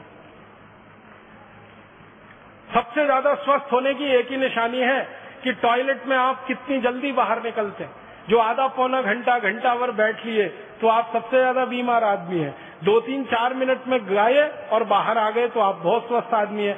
तो ये स्वस्थ होने के लिए सुबह का पानी कितनी मदद करता है? ये दो बातें हमारे ऋषि मुनि हज़ारों साल पहले कह के चले गए। अब जापानियों ने 40 साल इस पे रिसर्च किया और अरबों डॉलर फूंक दिए। अब वो दो ही बातें वो भी कह रहे हैं। यही बातें कह रहे हैं जो हमारे ऋषियों ने हज़ारों साल पहले कह दी। इसी तरह से एक हमारे यहाँ पानी का नियम बताया गया, पानी बैठ के पियो, कभी भी खड़े होके मत पियो, पानी घूट घूट पियो, हमेशा सिप सिप करके पियो, ठंडा पानी कभी मत पियो। ये छोटे छोटे सूत्र हैं स्वस्थ व्रत के। इनको अगर हमने ध्यान दिया और इनको दुनिया भर में स्थापित कराया होता तो हम सारी दुनिया में अब तक विश्व विजय कर चुके होते। लेकिन हमारी समस्या क्या रही? कि ये छोटे बातों को हमने माना ही नहीं कि कोई गहरी बात इसमें है। जब दुनिया के दूसरे देशों को हम देखते हैं कि वो अरबों डॉलर खर्च करके ये रिसर्च कर रहे हैं और फिर उस नतीजे पर आ रहे हैं जो नतीजा हज़ारों साल पहले हमारे यहाँ था, तब गर्व की अनुभूति होती है कि ये तो हमने जान रखा है, कर रखा है। पानी की चिकित्सा स्वस्थ व्रत के छोटे छोटे सूत्र, जर्मनी और जापान दो देशों ने 40 साल अरबों डॉलर की खर्चा करके जो निष्कर्ष पाए हैं वो हमारे यहाँ हज़ारों साल पहले हैं। तो चिकित्सा में ज्ञान का भंडार सारी दुनिया के सामने सबसे पहले हमने ही प्रस्तुत किया। मैं आपको एक ऐसी बात कहना चाहता हूँ जो कोई भी एलोपैथिक डॉक्टर सुनने से परेशान होता है। लेकिन वो सच है। वो ये है कि एलोपैथी 200-250 साल पुरानी चिकित्सा व्यवस्था है। इसने आज तक दुनिया को बस एक ही चीज़ दी है, जिसको वो भी धीमे धीमे मानते हैं। वो कहते हैं, सिर्फ़ दर्द से लड़ना और कुछ नहीं दिया। सिर्फ़ दर्द से लड़ना। तरह तरह के जो दर्द है ना, उनसे लड़ना। 250 साल की कुल रिसर्च एलोपैथी की इतनी ही है। पेन से लड़ रहे हैं वो, और उसमें भी पूरी तरह से कामयाब नहीं हो पा रहे कैंसर के पेन में तो अभी तक कामयाब नहीं हो पा रहे। दूसरे तरह के दर्दों में थोड़ी कामयाबी मिली है, बाकी नहीं है। तो पूरी कुल जमा उनकी शोध है। जितनी दवाएँ उन्होंने बनाई है हज़ारों किस्म की, उनकी मदद से एक ही काम कर रहे हैं। दर्द की कमी या दर्द से लड़ना या दर्द पे काबू करना, इससे ज़्यादा उनके पास कुछ नहीं है। मैं एलोपैथी चिकित्सा के एक पुराने उदाहरण को आपके सामने कहता हूँ। कि हमारी चिकित्सा कैसी रही और ये एलोपैथी की कैसे रही? अमेरिका में सबसे पहला राष्ट्रपति हुआ जॉर्ज वॉशिंगटन। अमेरिका का जब आप इतिहास पढ़ेंगे तो आपको ये जानकारी मिलेगी, हँसी आएगी आपको, और आपको अपने ऊपर गर्व भी होगा। दोनों ही बातें हैं। जॉर्ज वॉशिंगटन की कहानी आप सब पढ़िए। कहानी यह है कि वो अमेरिका का पहला राष्ट्रपति बना। अमेरिका गुलाम था अंग्रेज़ों का। अंग्रेज़ों की गुलामी से अमेरिका आज़ाद हुआ। और सत्रह सौ छिहत्तर में उनको आज़ादी मिली और वो पहला राष्ट्रपति बना। और वो बीमार हो गया। बीमारी आती है। यूरोप और अमेरिका में तो ज़्यादा ही बीमारी आती रही है, क्योंकि ठंड वाला इलाका है। सूरज का धूप है नहीं, सूरज का प्रकाश पर्याप्त है नहीं, इसलिए वायरल इन्फेक्शन सबसे ज़्यादा उन्हीं देशों में होते हैं। और इसलिए एंटी वायरल जितनी भी मेडिसिन है, सबसे ज़्यादा उन्होंने खोजी है। बैक्टीरियल इन्फेक्शन भी बहुत होते हैं क्योंकि धूप नहीं है, सूरज का प्रकाश नहीं है तो एंटी बैक्टीरियल ड्रग्स भी सबसे ज़्यादा उन्होंने ही बनाए।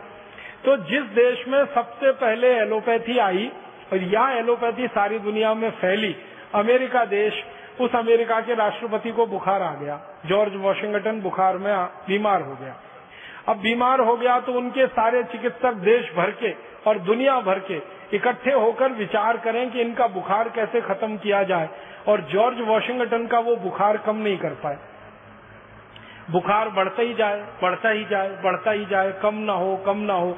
तो अंत में ये सब एलोपैथी के बड़े बड़े डॉक्टरों ने आपस में मिलकर एक फैसला किया, इसमें आप हंसना नहीं, गंभीरता से इसको लेना, कि जॉर्ज वॉशिंगटन के शरीर में खराब खून घुस गया है, इसको निकाला जाए, तभी बुखार ठीक होगा। तो पता है उन महान भावों ने क्या किया? अमेरिका के राष्ट्रपति के हाथ पर बाँध दिए पलंग से। हाथ बाँध दिया दोनों, पाँव बाँध दिए, रस्सी से कस के बाँध दिए। और वो राष्ट्रपति चिल्ला रहा है कि ये क्या चिकित्सा कर रहे हो? वो कह रहे, यही एलोपैथी की चिकित्सा है, थोड़ा धीरज रखिए, थोड़ा धैर्य रखिए, हम आपको ठीक कर रहे हैं। इन्होंने क्या किया? महान महान डॉक्टरों ने उनकी नसें काट दी, हाथ की। दोनों हाथ की नसें काट ब्लेड लिया, और काट दिया, और बेचारा राष्ट्रपति दर्द से तड़प रहा है, चिल्ला रहा है, और उसके दोनों हाथों की नसें काट दी। और तर्क क्या है कि ये खराब खून घुस गया है, ये निकालना है। तो खराब के साथ अच्छा खून भी रात भर निकलता रहा, और सवेरे जॉर्ज वॉशिंगटन मर गया। ये है एलोपैथी चिकित्सा। और ये कहानी ज़्यादा पुरानी नहीं है, सत्रह सौ छिहत्तर के आसपास की है। जिस समय एलोपैथी चिकित्सा में बुखार ठीक करने के लिए नसें और नाड़ियाँ काटी जाती थी खराब खून निकालने के लिए, उस समय भारत में बड़े से बड़ा बुखार ठीक करने के लिए नीम की गिलोय का काढ़ा पिला के लोगों को ठीक किया जाता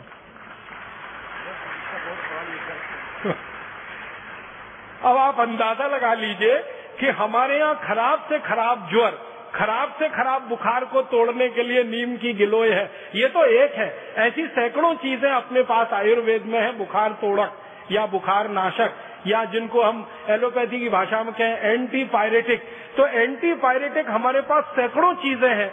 उनमें से सबसे आसान, हर जगह मिलने वाली सबसे ज़्यादा उत्पादन होने वाली नीम की गिलोय, गुड़वेल के नाम से, गिलोय के नाम से सारा देश जानता है। उसका काढ़ा पिला के हम बड़े सा बड़ा बुखार सवेरे से शाम तक ठीक कर लेते थे।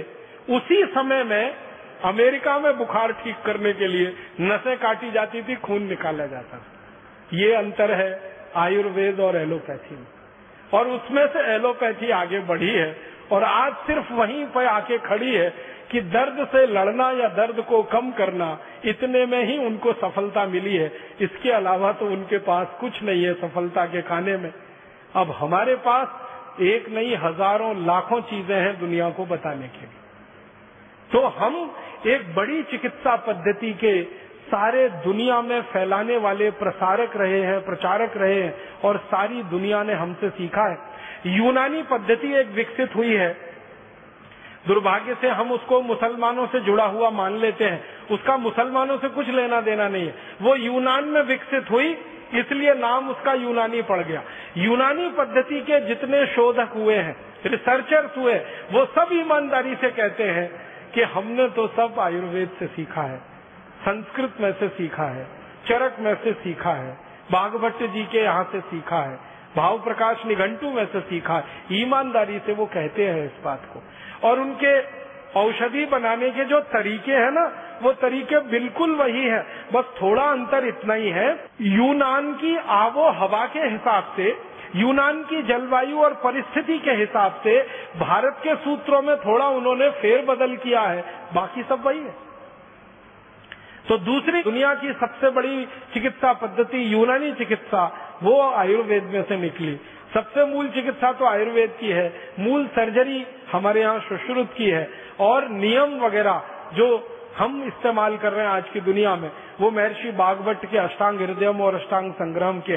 एक मैं रोचक बात आपसे कहना चाहता हूँ। एक अंग्रेज़ों के दस्तावेज़ के आधार पर कहना चाहता हूँ वो ये कि प्लास्टिक सर्जरी जो आज की दुनिया की सर्जरी की आधुनिकतम विद्या है, प्लास्टिक सर्जरी। इसका आविष्कार भी भारत में ही हुआ।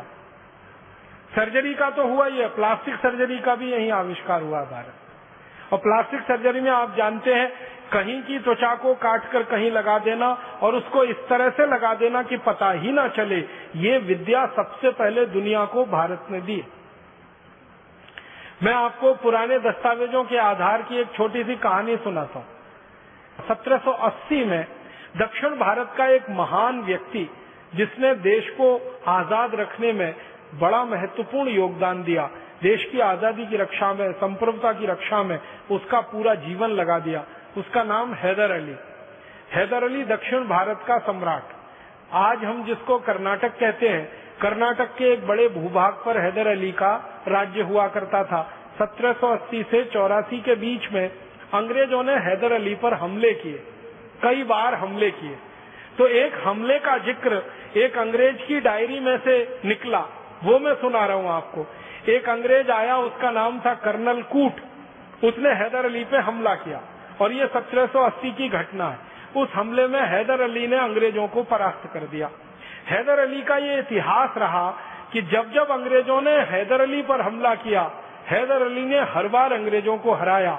एक बार भी अंग्रेज़ कभी उससे जीत नहीं पाए। एक बार भी नहीं जीते। हर बार आते थे, हमला करते थे, हार के चुपचाप चले जाते थे। हैदर अली के ऊपर जब बार बार अंग्रेज़ों के हमले हुए तो हैदर अली को थोड़ा गुस्सा आ गया। तो ये जो कर्नल कूट आया, हमला किया, हैदर अली ने उसको हरा दिया। और चूँकि उसको थोड़ा गुस्सा था अंग्रेज़ों से तो उसने कर्नल कूट की नाक काट दी। हमारे भारत में नाक कटना सबसे बड़ी बदनामी होती थी। आप जानते हैं, पूरे रामायण की कहानी नाक कटने की कहानी है। जो सुपड़घा की नाक न कटी होती तो रामायण नहीं होती। और नाक कटना सबसे बड़ी बदनामी है।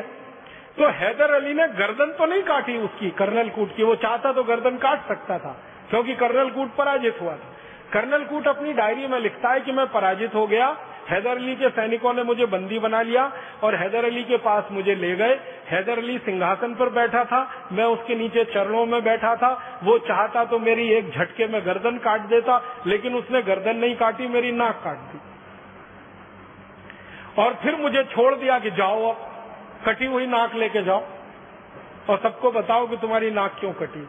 तो कर्नल कूट लिखता है कि मुझे एक घोड़ा दे दिया, उसने भागने के लिए नाक काट के मेरे हाथ में रख दी और कहा, भाग जाओ। तो मैं घोड़े पर बैठ के भागा। भागते भागते भागते भागते, एक जगह वो लिखता है, मैं बेलगाम में आ गया। बेलगाम आप जानते हैं, कर्नाटक का एक जिला। तो बेलगाम में आ गया। तो बेलगाम में एक वैद्य ने मुझे देखा। नाक से खून निकल रहा है। कटी हुई नाक हाथ में है। तो वैद्य ने कहा, ये तुम्हारी नाक कहाँ कट गई? तो उसने झूठ बोला और कहा कि पत्थर मार दिया किसी ने। तो वैद्य ने कहा, ये पत्थर मारी हुई नाक नहीं है। ये तलवार से काटी हुई नाक है। मैं वैद्य हूँ, मैं चिकित्सक हूँ, मैं जानता तो उसने सच बताया कि मेरी नाक काटी गई है। किसने काटी? तुम्हारे राजा ने काटी। हैदर अली ने काटी। क्यों काटी? मैंने युद्ध किया, उससे मैं हार गया, उसने मेरी नाक काटी। तो वो वैद्य कहता है कि अब तुम क्या करोगे? कटी नाक से इंग्लैंड जाओगे? लंदन जाओगे? कहता है, जाने की इच्छा तो नहीं है, लेकिन क्या करूँ? जाना ही पड़ेगा। तो वो वैद्य इतना दयालु, इतना कृपालु, वो कहता है कि मैं तुम्हारी नाक जोड़ सकता हूँ। तो कर्नल कूट कहता मुझे तो भरोसा ही नहीं हुआ, ये नाक कैसे जुड़ सकती है कटी हुई मैंने तो सुना नहीं अपनी ज़िंदगी में कि एक बार शरीर का कोई अंग कट जाए तो वो जुड़ सकता है। तो वैद्य जी कहते, मैं जोड़ सकता हूँ। तो कर्नल कूट ने कहा, जोड़ दो। तो उसने कहा, मेरे घर चलो। तो वैद्य जी उसको ले गया और ऑपरेशन किया। उस ऑपरेशन का तीस पन्ने में वर्णन। वो तीसों पन्ने तो नहीं सुना सकता, अंत में सुना रहा हूँ। ऑपरेशन सफलतापूर्वक संपन्न हो गया, नाक उसकी जुड़ गई। वैद्य जी ने उसको एक लेप दे दिया बना के और कहा कि, ये लेप ले जाओ, रोज सुबह शाम लगाते रहना। वो लेप लेके चला गया, पंद्रह सत्रह दिन के बाद बिल्कुल नाक उसकी जुड़ गई, फिर वो जहाज़ में बैठ के लंदन चला गया। तीन महीने बाद वो ब्रिटिश पार्लियामेंट में खड़ा होकर भाषण दे रहा है, कर्नल कूट। और सबसे पहला सवाल पूछता है सब अंग्रेज़ों से, आपको लगता है मेरी नाक कटी हुई है? तो सब अंग्रेज़ हैरान होके कहते, नहीं नहीं, तुम्हारी नाक तो कटी हुई, बिल्कुल नहीं दिखती। तब वो कहानी सुना रहा ब्रिटिश पार्लियामेंट में कि मैंने हैदर अली पे हमला किया था, मैं उसमें हार गया, उसने मेरी नाक काटी, फिर भारत में एक वैद्य ने मेरी नाक जोड़ी, और भारत के वैद्यों के पास इतनी बड़ी हुनर है, इतना बड़ा ज्ञान है, कि वो कटी हुई नाक को जोड़ सकते हैं। तब उस वैद्य जी की खोज खबर ब्रिटिश पार्लियामेंट में ली गई। और अंग्रेज़ों का एक दल आया, और बेलगाम के उस वैद्य को मिला। तो उस वैद्य ने अंग्रेज़ों को बताया कि ये काम तो भारत के सब गाँवों में होता है। मैं अकेला नहीं हूँ, ऐसा करने वाले हज़ारों लाखों लोग हैं। तो अंग्रेज़ों को हैरानी हुई, कौन सिखाता है आपको? कहने लगे, हमारे इसके गुरुकुल चलते हैं, उन गुरुकुलों में सिखाया जाता। फिर अंग्रेज़ वो गुरुकुलों में गए, वहाँ उन्होंने एडमिशन लिया, विद्यार्थी के रूप में भर्ती हुए, फिर सीखा। सीखने के बाद इंग्लैंड में जाकर प्लास्टिक सर्जरी उन्होंने शुरू की। और जिन जिन अंग्रेज़ों ने भारत में प्लास्टिक सर्जरी सीखी है ना, उनकी डायरिया है। एक अंग्रेज़ का मैं बताता हूँ आपको, वो कहता है कि जब मैंने पहली बार प्लास्टिक सर्जरी सीखी, जिस गुरु से सीखी, वो भारत का विशेष आदमी था और वो नाई था जाति का। उसने मुझे सिखाई सर्जरी ध्यान देना इस बात पर। जाति का नाई, जाति का चर्मकार, जाति का कोई और, हमारे यहाँ ये ज्ञान के बड़े पुलिंदे थे, ज्ञान के बड़े पंडित थे। नाई है, इस आधार पर किसी गुरुकुल में उसका प्रवेश वर्जित नहीं था। चर्मकार है, इसलिए गुरुकुल में प्रवेश वर्जित नहीं था। जाति के आधार पर हमारे यहाँ गुरुकुलों में प्रवेश नहीं हुआ है, और जाति के आधार पर हमारे यहाँ शिक्षा की भी व्यवस्था नहीं है। वर्ण व्यवस्था के आधार पर हमारे यहाँ सब कुछ चलता रहा है। तो नाई भी सर्जन है, चर्मकार भी सर्जन है। और वो अंग्रेज़ लिखता है कि चर्मकार तो ज़्यादा अच्छा सर्जन इसलिए हो सकता है कि उसको चमड़ा सिलना सबसे अच्छे तरीके से आता। है तो शरीर का चमड़ा सिलना हो या जानवर का, बात तो एक ही है। तो हमारे यहाँ ऐसे लोग सर्जरी सीखते रहे। तो एक अंग्रेज़ कह रहा है कि मैंने जिस गुरु से सर्जरी सीखी, पूना का किस्सा है वो। पूना में जिस गुरु से सीखी, वो जात का नाई था। सिखाने के बाद उसने मुझसे एक ऑपरेशन कराया। और वो ऑपरेशन का वर्णन है। एक मराठा सैनिक है और ये सत्रह सौ बानवे की कहानी है। एक मराठा सैनिक है, उसके दोनों हाथ कट गए हैं युद्ध में और वो उस गुरु के पास आया है कटे हुए हाथ लेकर जोड़ने के लिए। तो गुरु ने वो ऑपरेशन उस अंग्रेज़ से करवाया जो सीख रहा है और वो अंग्रेज़ गुरु के साथ मिलके बहुत सफलतापूर्वक ऑपरेशन पूरा किया है। और वो अंग्रेज़ कहता, उसका नाम है डॉक्टर थॉमस क्रूसो। वो अंग्रेज़ कहता है कि मैंने मेरे जीवन में इतना बड़ा ज्ञान किसी गुरु से सीखा और इस गुरु ने मुझसे एक पैसा नहीं लिया, फ़ीस नहीं ली, ये मैं बिल्कुल अचंभा मानता हूँ, आश्चर्य मानता हूँ। और थॉमस क्रूसो ये सीख के गया है। फिर उसने प्लास्टिक सर्जरी का स्कूल खोला और उस प्लास्टिक सर्जरी के स्कूल में फिर अंग्रेज़ सीखे हैं और अंग्रेज़ों ने सीख सीख कर फिर दुनिया में फैलाया है। दुर्भाग्य इस बात का है कि सारी दुनिया में प्लास्टिक सर्जरी के उस स्कूल का तो वर्णन है। लेकिन इन वैद्यों का वर्णन अभी तक नहीं आया विश्व ग्रंथों में, जिन्होंने अंग्रेज़ों को प्लास्टिक सर्जरी सिखाई थी। और ये क्यों हम रह गए वंचित? हुआ ये कि सत्रहवीं शताब्दी से उन्नीसवीं शताब्दी के बीच में जब सारी दुनिया में ये रिकॉर्डिंग चल रही थी कि किस देश से क्या आया किस देश ने दुनिया को क्या दिया? इसके लिए सारा भंडारण हो रहा था। ग्रंथालय बन रहे थे। उस समय चूँकि हम अंग्रेज़ों के गुलाम थे, इसलिए हम प्रयास नहीं कर पाए और वहाँ तक पहुँच नहीं पाए। तो अब हमें ये करना पड़ेगा। आज नहीं तो कल सारी दुनिया में जाकर अपने द्वारा दी गई खोजों को स्थापित कराना पड़ेगा। उनका रजिस्ट्रेशन कराना पड़ेगा। ज़रूरत पड़नी है तो उस पर पेटेंट लेना पड़ेगा। और ज़रूरत पड़ेगी तो वर्ल्ड पेटेंट लेना पड़ेगा, विश्व पेटेंट लेना पड़ेगा। और पूरी दुनिया में इस ज्ञान को स्थापित कराने के लिए मुझे लगता है कि भारत स्वाभिमान से अच्छा दूसरा कोई अभियान नहीं होगा। हम इस काम को सारी दुनिया में कराएँगे। एक और रोचक जानकारी देता हूँ, चिकित्सा से संबंधित। 1710 के साल में एक अंग्रेज़ भारत आया। उसका नाम था डॉक्टर ओलिवर। ये भारत में आके कलकत्ता में आया। कलकत्ता में इसने घूमा, बंगाल घूमा, और घूमते हुए इसने एक डायरी लिखी है। उस डायरी के पन्ने का एक पैराग्राफ सुनाऊँगा आपको। वो ये कहता है कि मैंने भारत में आकर पहली बार देखा कि चेचक जैसी महामारी को कितने आसानी से भारतवासी ठीक कर लेते हैं।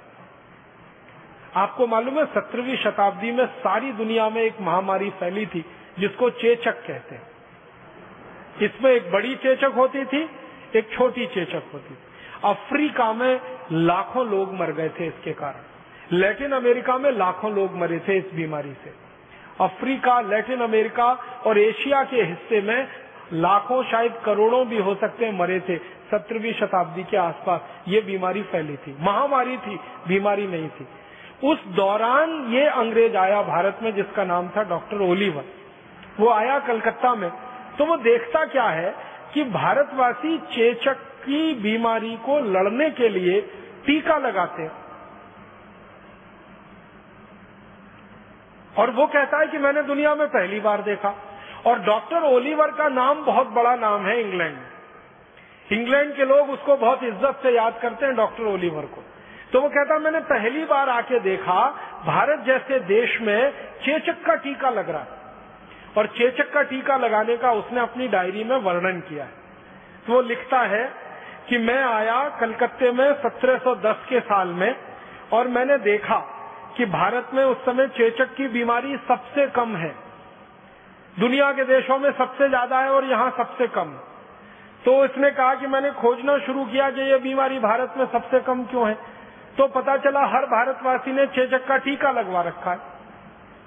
तो उसका वो वर्णन करता है कि चेचक का टीका एक सुई जैसी वस्तु से लगाया जाता था और वो तीन दिन में किसी भी व्यक्ति को चेचक के प्रति ताकतवर बनाता था, प्रतिकारक शक्ति उसकी दे देता था। और उसके बारे में वो लिखता है कि तीन दिन टीका लगाकर उस व्यक्ति को थोड़ा बुखार आता था। उसके बुखार को ठीक करने के लिए पानी की पट्टियाँ रखी जाती थी पेट में। तीन दिन में वो व्यक्ति ठीक हो जाता था। एक बार टीका जिसने ले लिया, ज़िंदगी भर के लिए वो चेचक से मुक्त हो जाता था। वो कहता है कि इतना अद्भुत टीका मैंने दुनिया में पहली बार देखा भारत में। और ये कहानी है 1710 की। अब आपको एक हैरानी होगी जानकर। अंग्रेज़ों ने चेचक का टीका लगाना भारत से सीखा। ये डॉक्टर ओलिवर सीख के गया, कलकत्ता से। लंदन गया। लंदन में इसने डॉक्टरों की सभा बुलाई और उनको कहा कि आपको मालूम है, हम चेचक से मर रहे हैं और भारतवासी चेचक से लड़ रहे हैं। उनके पास टीका है इसका। तो कोई अंग्रेज़ मानने को तैयार नहीं इसकी बात को। वो कहते हैं कि गप मार रहे हो। तो वो कहता, मेरे खर्चे से सबको लेके चलता हूँ। तो दोबारा फिर आया। अपने साथ कई अंग्रेज़ डॉक्टरों को लेके आया और कलकत्ता के कई इलाकों में घुमाया उनको और दिखाया कि देखो कैसे घर घर में जाके टीका लगाते हैं चेचक का। और बस एक छोटी सी सुई, उसको मामूली सा चुभाते हैं। बस उतने में ही इम्यूनिटी होती है तीन दिन के अंदर। फिर उन्होंने पूछना शुरू किया कि इसमें है क्या? तो वो कहते हैं, जो भारत में चेचक का टीका लगाने वाले वैद्य है ना, वो बताते हैं कि इसमें कुछ नहीं है। जिनको चेचक हो जाती है, उनके शरीर का जो पस होता है, वो हम निकाल लेते हैं और सुई की नोक के बराबर किसी के शरीर में प्रवेश करा देते हैं और फिर शरीर उसकी इम्यूनिटी धारण कर लेता है। ये सिद्धांत हमारा है, जो दुनिया को हमने दिया। आजकल आधुनिक विज्ञान सिखाता है ना ये टीके के बारे में। पल्स पोलियो अभियान एक चल रहा है, फिर स्मॉल पॉक्स के खिलाफ, फिर ये बड़ी माता के खिलाफ, फिर इसके खिलाफ, फिर बहुत सारा टाइफाइड के खिलाफ जो चलता रहता है और जगह जगह टीके लगाते रहते हैं। ये टीके लगना सारी दुनिया को भारत ने सिखाया है और टीके के पीछे का जो दर्शन है कि आप जिस बीमारी से लड़ना चाहते हैं, उसी बीमारी के जीवाणु को आप शरीर में प्रवेश कराइए ताकि शरीर में प्रतिरक्षा तंत्र उसका मज़बूत हो जाए। ये सिद्धांत पूरी दुनिया को हमने दिया। बस दुर्भाग्य हमारा ये है कि इस सिद्धांत का जब दुनिया के वैज्ञानिकों के स्तर पर पंजीकरण हो रहा था रजिस्ट्रेशन हो रहा था, तब हम वहाँ हाजिर नहीं थे। और इसलिए हमारे नाम से ये दर्ज होने से वंचित रह गया। ये डॉक्टर ओलिवर के नाम से वहाँ दर्ज है, दुनिया भर के जो रिकॉर्ड्स है ना, उनमें डॉक्टर ओलिवर के नाम से ये वर्णित है। और डॉक्टर ओलिवर अपनी डायरी में लिख रहा है कि मैंने कलकत्ता में आके सीखा है इसको। तो डॉक्टर ओलिवर के पहले ये चेचक के बारे में अगर लिखना होगा तो उन वैद्यों के बारे और डॉक्टर ओलिवर अपनी डायरी में लिखता है कि ये जो वैद्य है, इनको मैंने पूछा कि आपको किसने सिखाया? तो वो कहते हैं, हमारे गुरु ने सिखाया। उनको किसने सिखाया? उनके गुरु ने सिखाया। तो कहता है, कम से कम भारत में पिछले डेढ़ हज़ार साल से ये टीका लग रहा है। और ये बात है सत्रह सौ दस के आसपास। वो कहता है, डेढ़ हज़ार साल से कम का इतिहास नहीं निकलेगा भारत में चेचक के टीके का। और अंत में वो कहता है कि भारत के ये जो वैद्य हैं, ये इनको प्रणाम करना चाहिए, इनका वंदन करना चाहिए, इनका अभिनंदन करना चाहिए कि निशुल्क रूप से ये सेवा देने के लिए एक एक घर में जा रहे हैं और लोगों को चेचक जैसी महामारी से बचा रहे हैं। हम अंग्रेज़ों को इन्होंने बिना किसी शुल्क के ये ज्ञान सिखाया है। हम इनके जितने ज़्यादा आभारी हो सके उतना अच्छा होगा। ये डायरी के अंत में लिखता है। लेकिन दूसरे अंग्रेज़ उसकी डायरी का ये अंतिम हिस्सा गायब करके उसको अपने नाम से प्रकाशित करवाते हैं। और सारी दुनिया आज ये मान के बैठी है कि चेचक के टीके का आविष्कारक डॉक्टर ओलिवर था। वो भारत था। ओलिवर ने आके यहाँ सीखा था। और एक दो रोचक बातें मैं आपको बताना चाहता हूँ हमारे भारत के बारे में। जो दुनिया की हमने दिया है क्या क्या हमने दिया है दुनिया को, थोड़ा तकनीकी पे आता हूँ। लोहा बनाने की जो टेक्निक है, वो पूरी दुनिया को भारत ने सिखाई। और लोहे से भी एक अच्छा शब्द अगर मैं बोल सकूँ तो स्टील बनाने की जो तकनीक है, वो सारी दुनिया को हमने सिखाई। ये कहते हुए मुझे बहुत गर्व है, आपको भी थोड़ी देर में ये गर्व की अनुभूति होगी। सारी दुनिया को स्टील बनाना सबसे पहले भारत ने सिखाया। दुनिया में सबसे पहले स्टील भारत में बना, और स्टील आप जानते हैं बहुत कॉम्प्लिकेटेड टेक्नोलॉजी है। आज अगर आप स्टील बनाने की किसी भी फैक्ट्री को देखने जाएँ और उस टेक्नोलॉजी को समझने की कोशिश करेंगे तो आपको समझ में आएगा कि कच्चे लोहे से, लोहे के अयस्क से आयरन ओर से स्टील बनाना आसान काम नहीं, बहुत मुश्किल काम।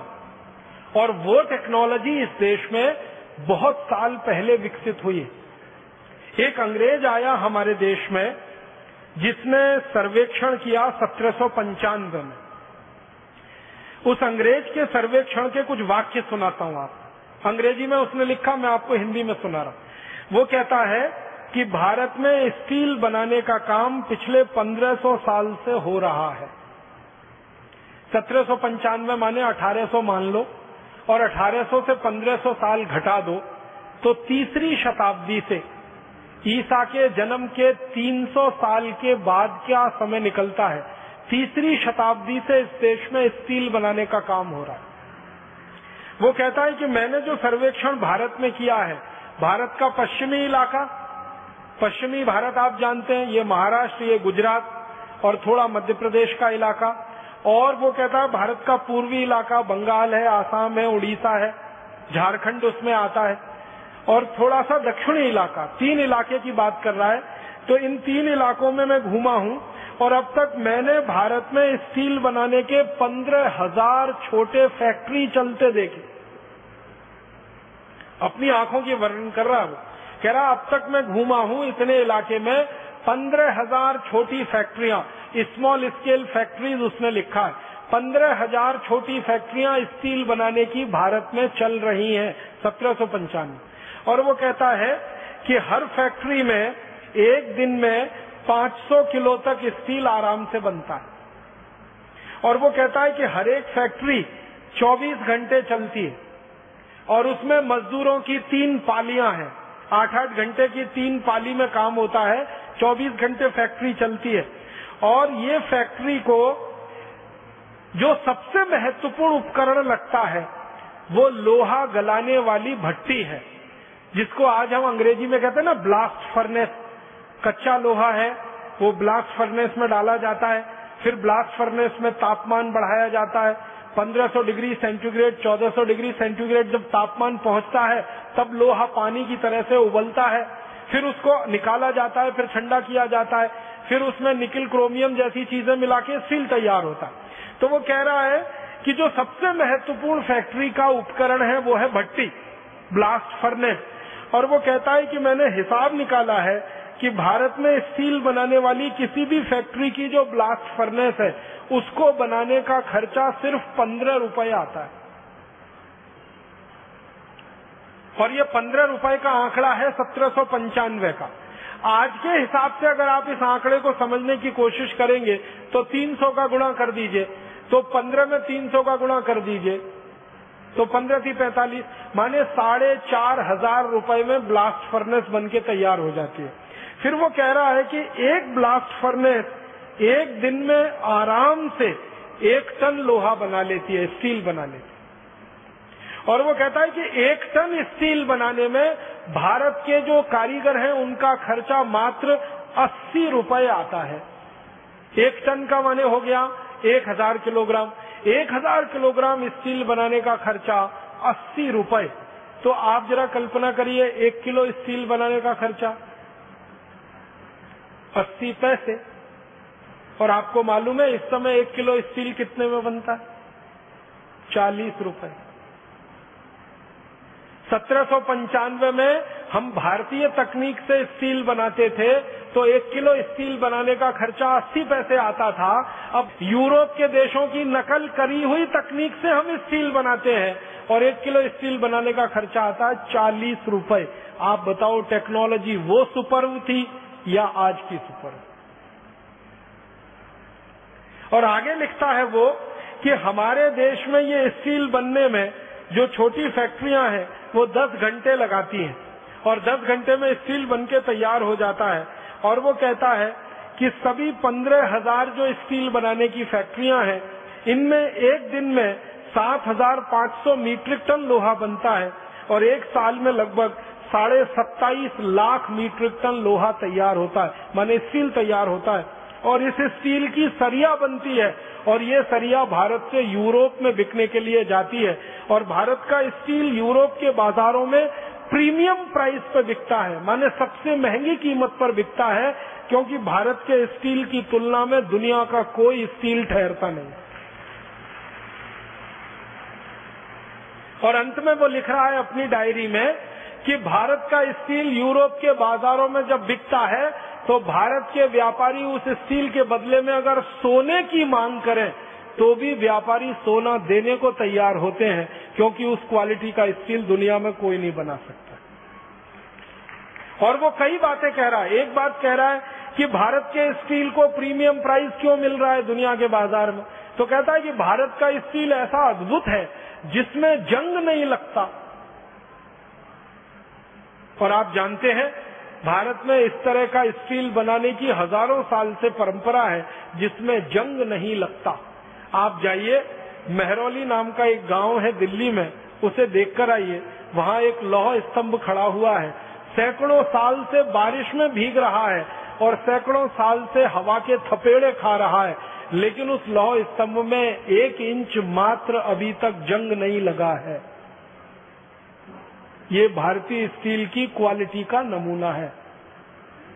तो जो अंग्रेज़ कह रहा है ना कि भारत का स्टील प्रीमियम प्राइस में बिकता वो कहता है, इसलिए बिक रहा है क्योंकि ये सबसे अच्छी क्वालिटी का है। और वो कहता है कि दुनिया में भारत के बाद अगर सबसे अच्छा स्टील कोई बना सकता है तो वो स्वीडन है।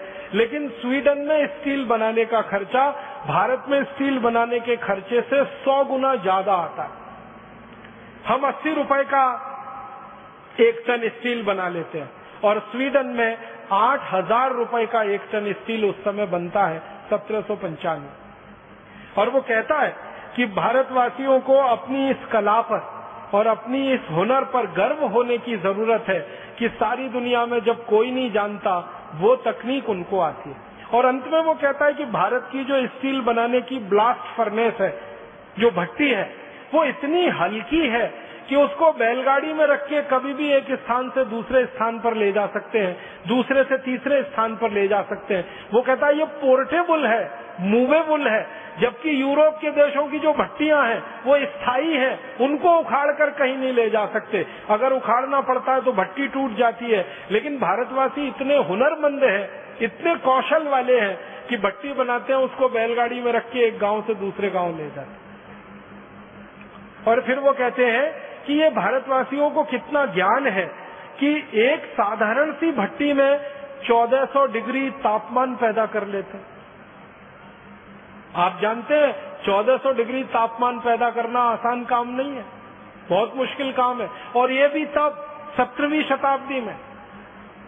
आज तो हम बिजली की मदद से चाहें तो 2000 डिग्री 3000 डिग्री तक जा सकते हैं। लेकिन जब बिजली नहीं थी, तब हम 1400 डिग्री का तापमान पैदा कर सकते थे। और वो कहता है कि इसके लिए एक सबसे बड़ा कारण है कि भारत में सबसे अच्छे किस्म का लोहा मिलता है और सबसे अच्छे किस्म का कोयला मिलता है। उस कोयले और लोहे के सम्मिश्रण से ये स्टील बनता है। कोयला 1400 डिग्री तापमान पैदा कर देता है और लोहा उसमें गल जाता है और स्टील बना देता तो स्टील बनाना सारी दुनिया को हमने सिखा। ये जो अंग्रेज़ है, जो आया भारत में सर्वेक्षण किया, इसने सीखा। और सीखने के बाद ये लंदन गया। लंदन में जाके इसने एक स्कूल खोला। मेटलर्जी का स्कूल खोला। उसमें स्टील बनाना अंग्रेज़ों को सिखाया। और फिर दुर्भाग्य से इसी के नाम से दर्ज हो गया कि स्टील का सबसे पहला बनाने वाला ये अंग्रेज़। लेकिन उसने भारत से सीखा है। ये बात अभी दर्ज होना बाकी एक दो और उदाहरण देता हूँ। हमने दुनिया को और क्या क्या दिया है? सारी दुनिया में इस समय किसी को मैं पूछूँ कि सबसे पहला हवाई जहाज़ किसने बनाया? तो हम ले दे के एक नाम लेते हैं राइट ब्रदर्स ने बनाया। और उनके नाम से दर्ज है ये आविष्कार। 17 दिसंबर सन 1903 को अमेरिका के कैरोलिना के समुद्र तट पर राइट ब्रदर्स ने पहला हवाई जहाज़ बनाकर उड़ाया, जो 120 फीट उड़ा और गिर गया। और उसके बाद फिर आगे हवाई जहाज़ की कहानी शुरू होती है। तो हम बचपन से ये पढ़ते आए हैं कि 17 दिसंबर 1903 में पहली बार हवाई जहाज़ बना और उड़ा 120 फीट तक गया। अमेरिका के साउथ कैरोलिना के समुद्र तट पर राइट ब्रदर्स ने उसको उड़ाया। लेकिन अभी दस्तावेज़ मिले हैं और वो ये बताते हैं कि 1903 से कई साल पहले, सन अठारह सौ पंचानवे में, हमारे देश के एक बहुत बड़े विमान वैज्ञानिक ने हवाई जहाज़ बनाया और मुंबई की चौपाटी के समुद्र तट पर उड़ाया और वो 1500 फीट ऊपर उड़ा और उसके बाद नीचे गिरा। जिस भारतीय वैज्ञानिक ने यह करामात की, उनका नाम था शिवकर बापूजी तलपदे। मराठी व्यक्ति थे। अगर आप मुंबई से परिचित हो तो मुंबई में एक छोटा सा इलाका है, उसको चीरा बाज़ार कहते हैं। वहाँ उनका जन्म हुआ। और पढ़ाई लिखाई की, एक गुरु के सानिध्य में रह के संस्कृत शास्त्रों का अध्ययन किया। अध्ययन करते समय उनकी रुचि पैदा हो गई। और हमारे देश में विमान शास्त्र के जो सबसे बड़े वैज्ञानिक माने जाते हैं वो महर्षि भरद्वाज है। महर्षि भरद्वाज ने विमान शास्त्र की सबसे पहली पुस्तक लिखी। उस पुस्तक के आधार पर फिर सैकड़ों पुस्तकें लिखी गई विमान शास्त्र की। सबसे पहली पुस्तक महर्षि भरद्वाज की है विमान शास्त्र की। और भारत में वो जो पुस्तक उपलब्ध है, सबसे पुरानी पुस्तक वो 1500 साल पुरानी है। महर्षि भरद्वाज तो उसके भी बहुत साल पहले हुए। तो महर्षि भरद्वाज ने विमान शास्त्र पे सबसे ज़्यादा शोध किया। ये जो शिवकर बापूजी तलपदे थे, इनके हाथ में महर्षि भरद्वाज की वो पुस्तक लग गई, विमान शास्त्र। उस पुस्तक को आद्योपांत उन्होंने पढ़ा। उस पुस्तक के बारे में उन्होंने कुछ रोचक बातें कही हैं। एक बात उन्होंने कही कि इस पुस्तक के आठ अध्यायों में विमान बनाने की तकनीकी का ही वर्णन है। आठ अध्याय। और वो कहते हैं कि आठ अध्याय में सौ खंड हैं, जिनमें विमान बनाने की टेक्नोलॉजी का विस्तार से वर्णन है। फिर आगे कहते हैं कि महर्षि भरद्वाज ने अपनी पूरी पुस्तक में विमान बनाने के 500 सिद्धांत लिखे आप इस बात को जरा फिर से सुनिएगा। एक सिद्धांत पर पूरा विमान बन जाता है, ध्यान दीजिएगा। एक सिद्धांत होता है, एक प्रिंसिपल होता है, उस पर इंजन बन जाता है और विमान बन जाता है। ऐसे 500 सिद्धांत लिखे हैं महर्षि भरद्वाज ने। माने 500 तरह के विमान बनाए जा सकते हैं हर एक सिद्धांत पर। और उस पुस्तक के बारे में तलपदे जी लिखते हैं कि ये 500 सिद्धांतों के तीन हज़ार श्लोक हैं। विमान शास्त्र में तीन हज़ार श्लोक हैं। और वो कहते हैं आप जानते हैं ये जो टेक्नोलॉजी होती है, ये जो तकनीकी होती है, उसका एक प्रोसेस होता है, एक प्रक्रिया होती है। और हर एक तकनीकी की एक विशेष प्रक्रिया होती है। तो महर्षि भरद्वाज ने 32 प्रक्रियाओं का वर्णन किया है। 32 तरह से 500 किस्म के विमान बनाए जा सकते हैं। इस बात को जरा समझिएगा। मुझे देर में समझ में आई। 32 तरीके हैं 500 तरह के विमान बनाने के।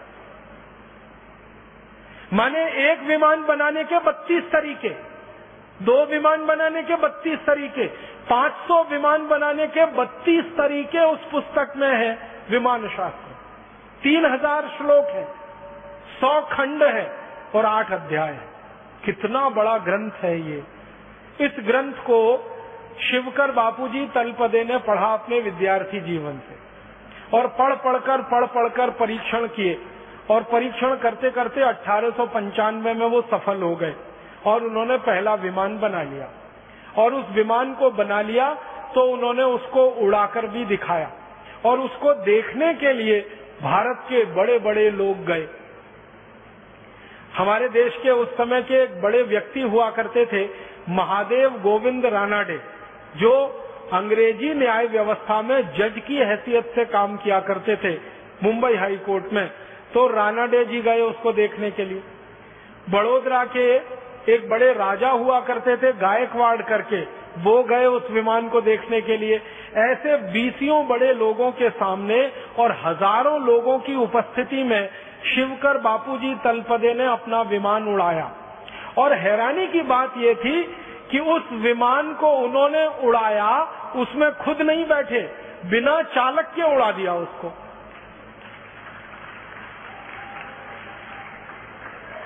माने आप समझिए कि उस विमान को उड़ाया होगा तो कंट्रोल सिस्टम तलपदे जी के हाथ में है और विमान हवा में उड़ रहा है। और ये बात अठारह सौ पंचानवे में हो रही है। आज की दुनिया की बात नहीं हो रही। और उस विमान को उड़ाते उड़ाते 1500 फीट तक वो लेके गए। फिर उसके बाद उन्होंने उसको उतारा। और बहुत सकुशल उतारकर उसको ज़मीन पे खड़ा कर दिया। माने वो विमान टूटा नहीं, उसमें आग लगी नहीं, उसके साथ कोई दुर्घटना हुई नहीं, उड़ा 1500 फीट तक गया, फिर नीचे कुशलता से उतरा और सारी भीड़ ने तलपदे जी को कंधों पर उठा लिया। महाराजा गायकवाड़ ने उनके लिए इनाम की घोषणा की। एक जागीर उनके लिए घोषणा कर दी कि ये पूरी जागीर इनको दूँगा। और गोविंद रानाडे जी जो थे, वहाँ पर उन्होंने घोषणाएँ की बड़े बड़े लोगों ने घोषणाएँ की। तलपति जी का ये कहना था कि मैं ऐसे कई विमान बना सकता हूँ, मुझे पैसे की कुछ ज़रूरत है, आर्थिक रूप से मेरी अच्छी स्थिति नहीं है। तो लोगों ने इतना पैसा इकट्ठा करने की घोषणा की कि आगे तो उनको कोई ज़रूरत नहीं थी, लेकिन तभी उनके साथ एक धोखा हुआ। धोखा क्या हुआ? अंग्रेज़ों की एक कंपनी थी, उसका नाम था रैली ब्रदर्स करके। वो आई उनके पास, तलपते जी के पास। और तलपते जी को कहा कि ये जो विमान आपने बनाया है, इसका ड्राइंग हमें दे दीजिए। तलपते जी ने कहा कि उसका कारण बताइए। तो उन्होंने कहा कि हम आपकी मदद करना चाहते हैं। आपने ये जो आविष्कार किया है, इसको सारी दुनिया के सामने लाना चाहते हैं। आपके पास पैसे की बहुत कमी है। हमारी कंपनी काफ़ी पैसा इस काम में लगा सकती है। लिहाजा हमारे साथ आप समझौता कर लीजिए और इस विमान की डिज़ाइन दे दीजिए। तलपदे जी भोले भाले सीधे साधे आदमी। मान गए और कंपनी के साथ उन्होंने एक समझौता कर लिया। उस समझौते में रैली ब्रदर्स जो कंपनी थी, इसने क्या किया? पूरा विमान का मॉडल उनसे ले लिया और ड्राइंग ले ली, डिज़ाइन ले ली। और उसको लेकर ये कंपनी लंदन चली गई। और लंदन के बाद उस समझौते को वो कंपनी भूल गई। और वही ड्राइंग और वही डिज़ाइन फिर अमेरिका पहुँच गई। फिर अमेरिका में राइट ब्रदर्स के हाथ में आ गई। फिर राइट ब्रदर्स ने वो विमान बना के अपने नाम से सारी दुनिया में रजिस्टर करा लिया और तलपदे जी का नाम सारी दुनिया भूल गई। तलपदे जी की गलती क्या थी? उनको चालाकी नहीं आती थी। ज्ञान तो बहुत था उनके पास। ये भारत वाली सबसे बड़ी जो समस्या मुझे समझ में आई है बारह पंद्रह साल में, कि हमको सब ज्ञान आता है, सब तकनीकी आती है, सब आता चालाकी नहीं आती। एक वो गाना है ना, सब कुछ सीखा हमने, न सीखी होशियारी। ये भारतवासियों पे फिट है बिल्कुल। और ये अंग्रेज़ों को और अमरीकियों को कुछ नहीं आता, सिर्फ़ चालाकी आती है। उनके पास ना ज्ञान है, न उनके पास कोई आधार है। उनको एक ही चीज़ आती है, चालाकी। और चालाकी में वो नंबर वन है। किसी का दुनिया में कुछ भी नया मिले, उसकी चालाकी करके अपने पास ले लो और अपने नाम से उसको प्रकाशित कर दो। ये हुआ। शिवकर बापूजी तलपदे ने अठारह सौ पंचानवे में बनाया हुआ विमान सारी दुनिया के सामने अब ये घोषित करता है कि विमान सबसे पहले अमरीकी ब्रदर्स राइट ब्रदर्स ने बनाया, सत्रह, उन्नीस सौ तीन में बनाया, सत्रह दिसंबर को दिखा। उससे कई साल पहले, अगर आप साल ही जोड़ेंगे तो कम से कम आठ साल पहले भारत में विमान बन चुका था और सारे देश के सामने वो दिखाया जा चुका था। अब हमें इस बात के लिए लड़ाई करनी है, अमरीकियों से और यूरोपियन लोगों से कि ये तो हमारे नाम ही दर्ज होना चाहिए। और रैली ब्रदर्स कंपनी ने जो बेईमानी और बदमाशी की थी समझौते के बाद, उसका उस कंपनी को हरजाना देना चाहिए, क्योंकि समझौता करने के बाद बेईमानी की थी।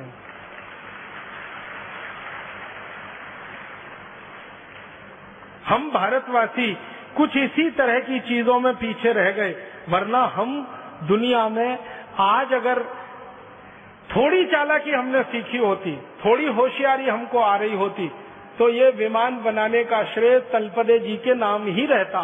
ये रैली ब्रदर्स की चोरी और फिर राइट ब्रदर्स तक उसका पहुँचना, ये नहीं हो पाता। और बाद में तलपदे जी, मृत्यु हो गई और उनकी मृत्यु के बाद सारी कहानी खत्म हो गई।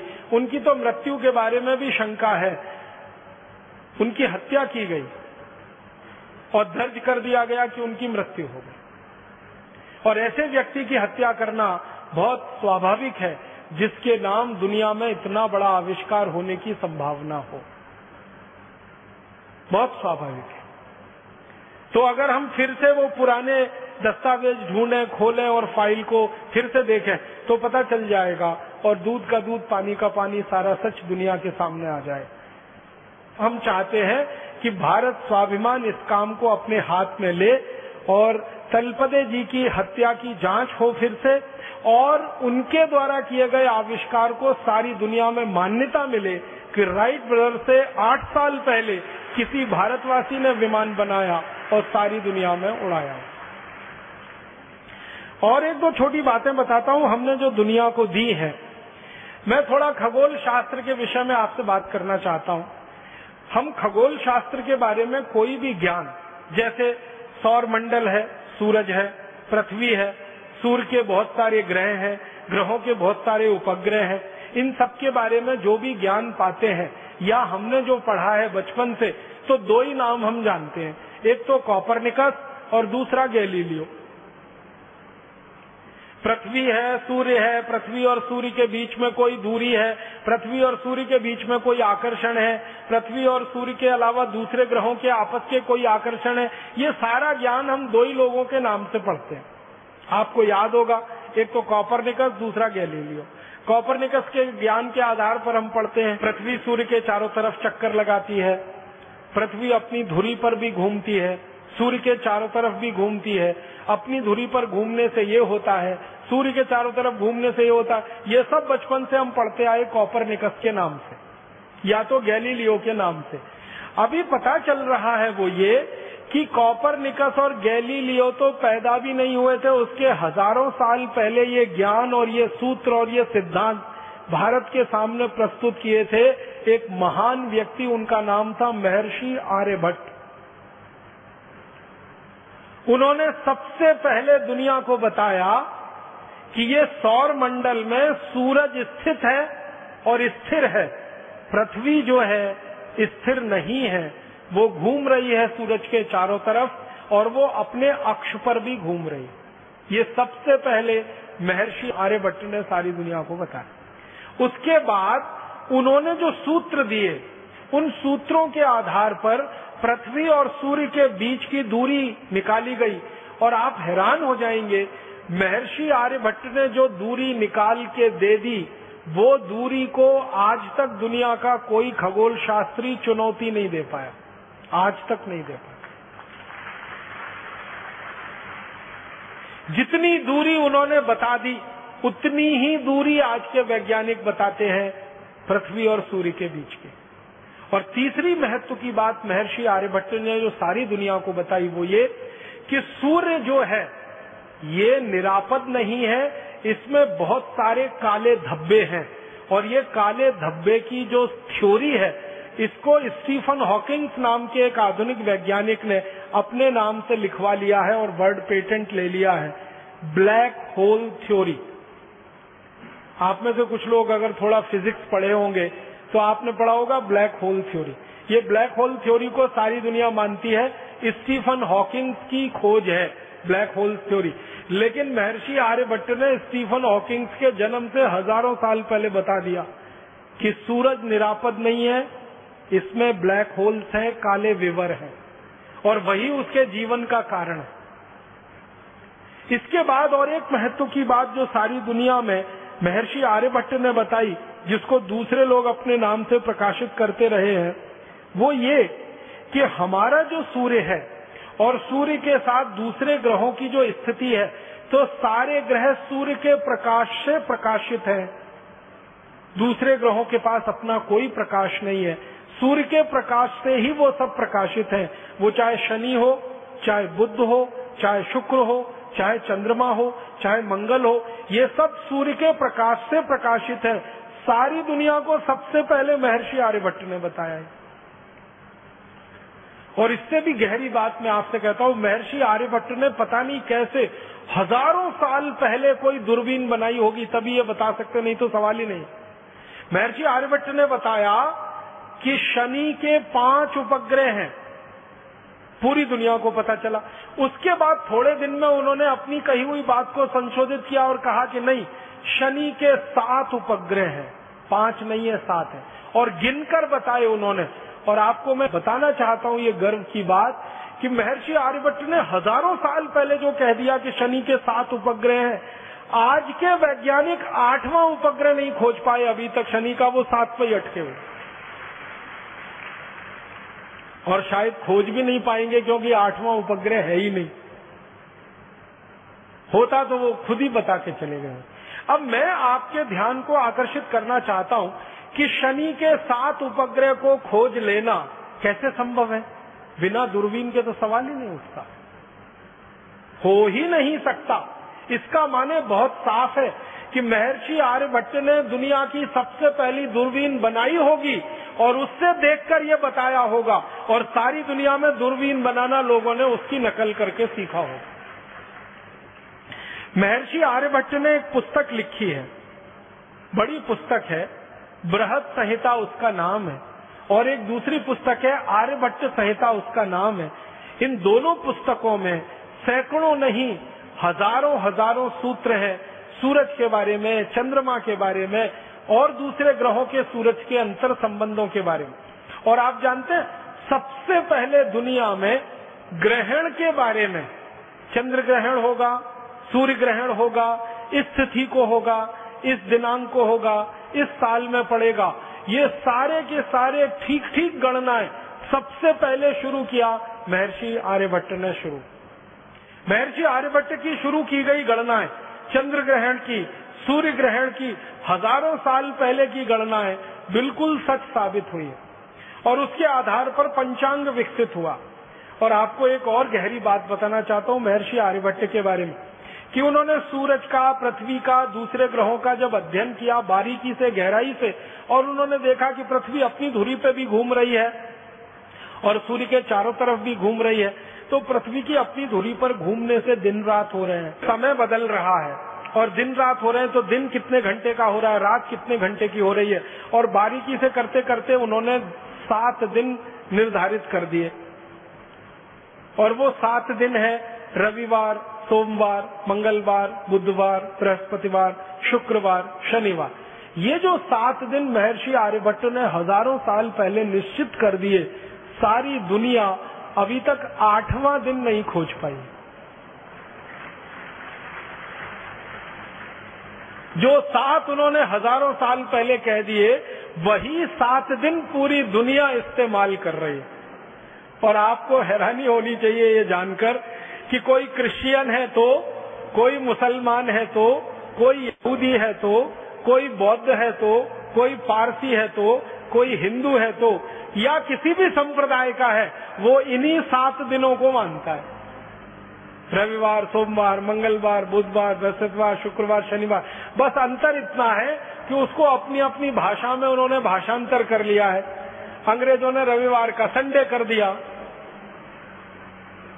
सोमवार का मंडे कर दिया, मंगलवार का ट्यूसडे कर दिया, बुधवार का वेडनेसडे कर दिया, गुरुवार का थर्सडे कर दिया, शुक्रवार का फ्राइडे कर दिया, शनिवार का सैटरडे। बस इतना ही किया है, भाषांतर ही किया है।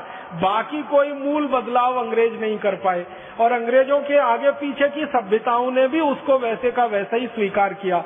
यूनान की पूरी सभ्यता ने यही स्वीकार किया, रवि, सोम, मंगल, बुध।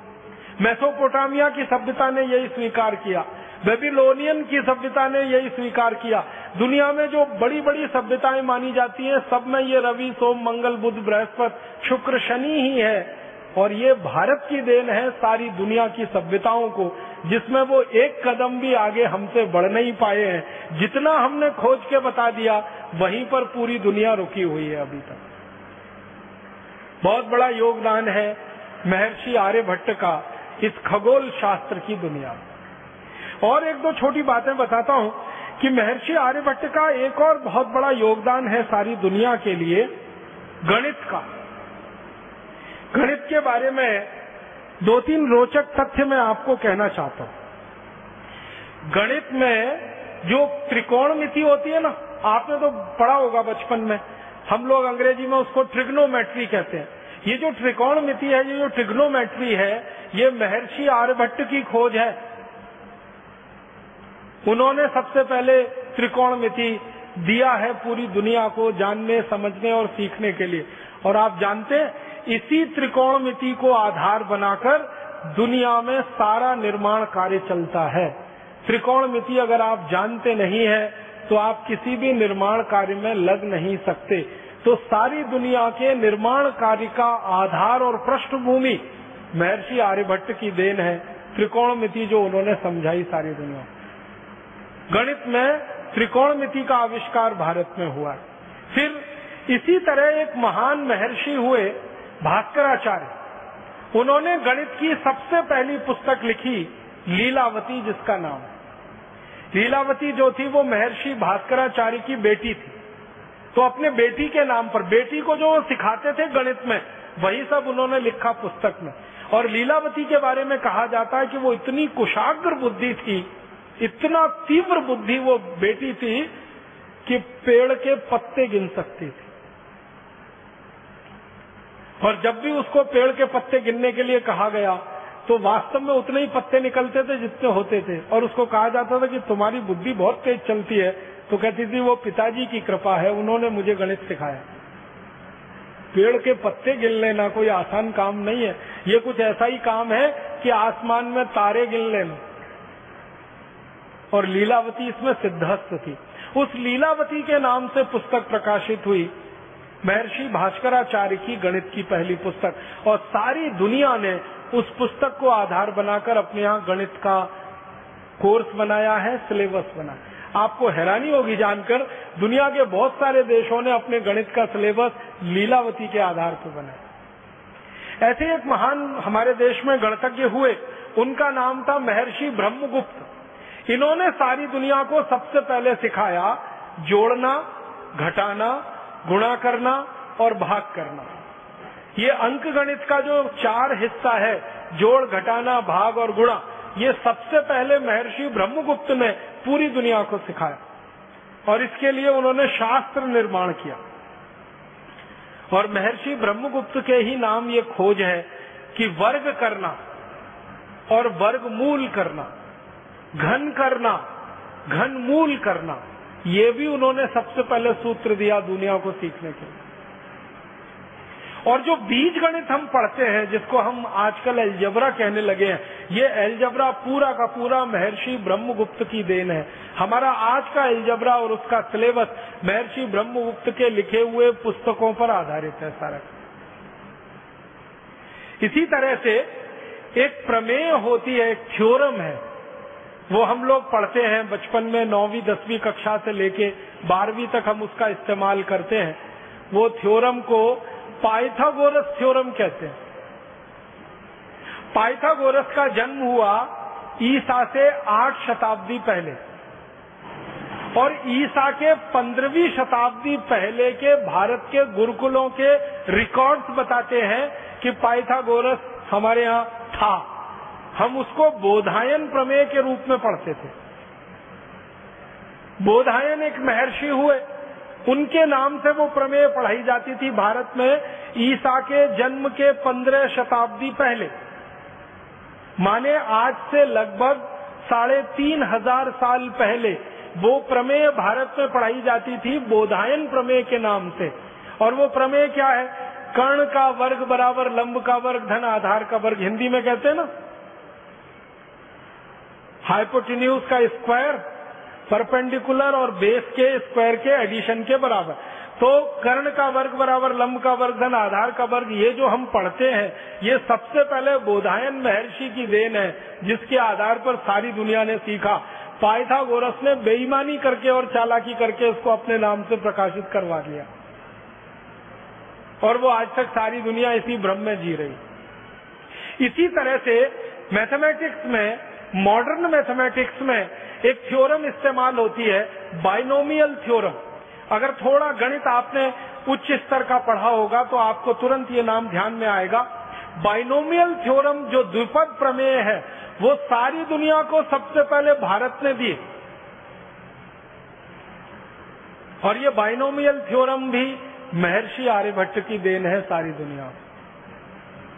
और इसी तरह से हमारे भारत में एक विषय चलता है गणित में, जिसको मॉडर्न मैथमेटिक्स के नाम से आजकल कहने लगे हैं कैलकुलस और उसके दो हिस्से हैं इंटीग्रल कैलकुलस डिफरेंशियल कैलकुलस ये इंटीग्रल कैलकुलस सबसे पहले भारत में लाया, जिस महर्षि ने, उनका नाम था माधवाचार्य. और डिफरेंशियल कैलकुलस पूरी दुनिया को सिखाया, जिन महर्षि ने, उनका नाम था भास्कराचार्य. डिफरेंशियल कैलकुलस का आज का पूरा सिलेबस भास्कराचार्य जी की पुस्तक को सामने रख लो तो समझ में आ जाता है। और माधवाचार्य जी की जो गणित की पुस्तक है, उसको पढ़कर डिफरेंशियल वो इंटीग्रल कैलकुलस पढ़ो, बिल्कुल साफ़ समझ में आ जाता है। और गणित में सबसे ज़्यादा शोध दुनिया में हुआ है तो वो भारत में हुआ है। भारत के बाद दूसरे नंबर पर सबसे बड़े गणितज्ञ माने जाते हैं दुनिया में, वो फ्रेंच लोग हैं। फ्रांसीसी लोग इस बात को स्वीकार करते हैं कि गणित अगर हमने सीखा है और दुनिया ने सीखा है तो वो भारत से सीखा है। और गणित की जो मूल बात है, शून्य, एक, दो, तीन, चार, पाँच, छह, सात, आठ, नौ, जिसको हम नंबर सिस्टम कहते हैं, ये सारी दुनिया को भारत की देन है। और आपने मेरे व्याख्यान के पहले वो जो गीत सुना, जब ज़ीरो दिया मेरे भारत में, वो सच है। सारी दुनिया को शून्य, फिर एक, फिर दो, फिर नौ तक की गिनती हमने सिखाई है। और जो गिनती सिखाएगा, वही गणित बनाएगा। गणित तो उसी को आएगा जिसको गिनती आएगी। जिन्होंने गिनती गिनी है और जिन्होंने गिनती पढ़ी है, वही गणित बना सकते हैं और गणित सिखा सकते हैं। तो भारत ने सारी दुनिया को गिनती दी है, गणित दिया है। गणित के सूत्र दिए हैं। और कुछ गणित के सूत्रों के बारे में तो आप सब जानते हैं। वैदिक गणित का नाम आपने सुना वैदिक गणित के सूत्र, सत्रह सूत्र हैं। इन सूत्रों को जो सीख लेगा, वो गणित का इतना बड़ा पंडित हो जाएगा कि कैलकुलेटर से ज़्यादा तेज कैलकुलेशन वो कर पाए। कुछ भारतवासी सारी दुनिया में अपना चमत्कार दिखाते रहते हैं गणित का। एक बहन जी है, एक माता जी है। नाम नहीं लेना चाहता उनका। आप सब समझ जाएँगे एक मिनट में। वो पूरी दुनिया में प्रवास करती हैं और बड़े बड़े शो करती हैं। लाखों रुपए उस शो के वो लेती हैं। एक एक व्यक्ति उस शो में जाए तो हज़ारों रुपए की टिकट खरीदता है, डॉलर्स में खरीदता है। और वो माता जी सबको यही बताती है गणित के सूत्र और चमत्कारिक तरीके से बताती है। दस अंक का कुछ संख्या लिख दो, और दस अंक की एक संख्या लिख दो, दोनों का गुणा कर दो। कैलकुलेटर जितनी देर में बताएगा, वो माता जी उसके पहले बता देती है। और लाखों डॉलर बरसते हैं उनके ऊपर। वो कुछ भी नहीं है। वैदिक मैथमेटिक्स के सूत्र हैं। कोई सीख लेगा तो वो बता देगा, उसमें कौन सी खास बात है? और उनके बारे में अखबारों में बड़ा बड़ा विज्ञापन आता है, जिनका दिमाग कंप्यूटर से ज़्यादा तेज चलता है। जिनके गणित की गणनाएँ कंप्यूटर से ज़्यादा तेज है, ऐसी माता जी का व्याख्यान सुनने आइए या दर्शन करने आइए। मैं सोचता हूँ कि ऐसी तो सभी माताएँ हो सकती है, सभी बहनें हो सकती हैं, सभी भाई हो सकते हैं, बस वैदिक गणित के वो सत्रह सूत्र सीखने की देर है। और वो सूत्र अगर आपको सीखने हो तो पुस्तकें उसकी बाज़ार में उपलब्ध हैं। मेरी आपको एक विनम्र प्रार्थना है वो ये, कि आपके घर में छोटे छोटे बच्चे हैं, उनको वो सूत्र ज़रूर सिखा दीजिए। गणित उनको रोचक हो जाएगा। हमारे देश के बच्चों को गणित में ही सबसे ज़्यादा बोरियत आती है। क्योंकि आज जो हम गणित सीखते और सिखाते हैं, वो अंग्रेज़ों के तरीके से सीखते हैं और अंग्रेज़ों के तरीके से सिखाते हैं। उसमें रस बिल्कुल नहीं है। लेकिन ये जो वैदिक गणित लिखा गया है, इसको सीखने में इतना रस है कि आप 90 साल के भी हो जाएँ तो भी आप वैसे ही सीखेंगे जैसे 15-17 साल के बच्चे सीखते हैं। हमारे भारत में शिक्षा के बारे में जो सबसे गहरी बात है कि शिक्षा को रसपूर्ण बना के सिखाना। हँसते हँसते सिखा देना, खेलते खेलते सिखा देना, गाना गाते गाते सिखा देना, गीत गाते गाते सिखा देना। दुनिया में कहीं नहीं है ये। तो वैदिक गणित के सूत्रों को आप सीखें, बहुत अच्छा हो। नहीं तो अपने बच्चों को ज़रूर सिखाएँ। पुस्तकें बाज़ार में उपलब्ध हैं। उनसे आप आसानी से कर सकते हैं। और मेरा तो कहना है कि आप सीख कर दूसरों को सिखाने का अभियान चला सकते हैं। कम से कम ये जो तिलिस्म बना हुआ है दो तीन लोगों के नाम पर, कि वो गणना करते हैं, कंप्यूटर से ज़्यादा तेज। मैं चाहता हूँ भारत स्वाभिमान का हर कार्यकर्ता, वो भाई हो या बहन, कंप्यूटर से तेज गणना कर सकता है, अगर वैदिक गणित के ये सूत्र सीख लें। एक दो बात और कहना चाहता हूँ, हम भारतवासियों ने दुनिया को और क्या क्या दिया है? सारी दुनिया को सबसे पहले बर्फ़ बनाना हमने सिखाया। अद्भुत देश है ये भारत। यहाँ बर्फ़ सबसे कम है, लेकिन बर्फ़ बनाना सबसे ज़्यादा हम ही जानते हैं। भारत में बर्फ़ जहाँ है ना, वो कुल मिला के दो चार राज्य हैं। एक तो जम्मू कश्मीर है, एक तो हिमाचल प्रदेश है, एक तो हमारा ये उत्तराखंड है, और थोड़ा बहुत उत्तर पूर्व के कुछ प्रदेश हैं छोटे, जहाँ पर बर्फ़ गिरती है। ये बर्फ़ प्रकृति की बनाई हुई है। लेकिन हम भारतवासी इस बात का गर्व कर सकते हैं कि मनुष्य की बनाई हुई सबसे पहली बर्फ़ हमने दी है दुनिया को और उसकी तकनीकी भी हमने बताई है पूरी दुनिया हमारे देश में एक महान राजा हुआ, उसका नाम था हर्षवर्धन। हर्षवर्धन के बारे में आप सबने पढ़ा है, सुना है। जानकारी आपको होगी। हर्षवर्धन की दो तीन बातें मैं आपसे कहना चाहता हूँ। पहली बात यह है कि वो वैज्ञानिक था और राजा हुआ। सबसे बड़ी बात उसके बारे में जो दुनिया नहीं जानती वो ये कि वो खाली राजा नहीं था, वो वैज्ञानिक था और राजा हुआ। और चक्रवर्ती सम्राट हुआ। चक्रवर्ती सम्राट का मतलब आप समझते हैं। भारत में चक्रवर्ती सम्राट कौन हो सकता है? जो एक गाँव का राजा होता है, उसको हमारे देश में कहा जाता है सरपंच। जो दस गाँव का राजा होता है उसको कहा जाता है नायक। जो सौ गाँव का राजा होता है उसको कहते हैं सामंत जो हज़ार गाँव का राजा होता है उसको कहते हैं राजा। फिर दस हज़ार गाँव का जो हो जाए राजा, वो महाराजा। फिर एक लाख गाँव का जो हो जाए, वो सम्राट। और सात लाख गाँव का जो राजा हो, वो चक्रवर्ती सम्राट। और भारत में लगभग सात लाख ही गाँव रहे। तो हर्षवर्धन चक्रवर्ती सम्राट था, माने पूरे भारत का राजा था। एक बात वैज्ञानिक था, दूसरी बात, और विज्ञान की किस भाषा में उसको दक्षता थी? केमिस्ट्री में। रसायन शास्त्र का बहुत बड़ा ज्ञाता था वो। केमिस्ट्री उसको बहुत आती। जब वो राजा बना, उसकी बेटी बीमार हो गई। और उसको बहुत तेज बुखार आया। तो पहली बार उसने अपनी बेटी का बुखार उतारने के लिए बर्फ़ बनवाई और उसका इस्तेमाल किया। हर्ष चरित्रम करके एक पुस्तक लिखी गई हर्षवर्धन के बारे में। और हर्ष चरित्रम में इसका विस्तार से वर्णन है।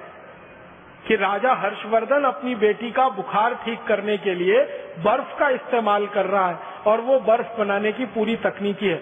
और राजा हर्षवर्धन का जो समय है ना, वो छठवीं शताब्दी का है। माने आज से लगभग 1500 साल पहले 1400 साढ़े चौदह साल पहले।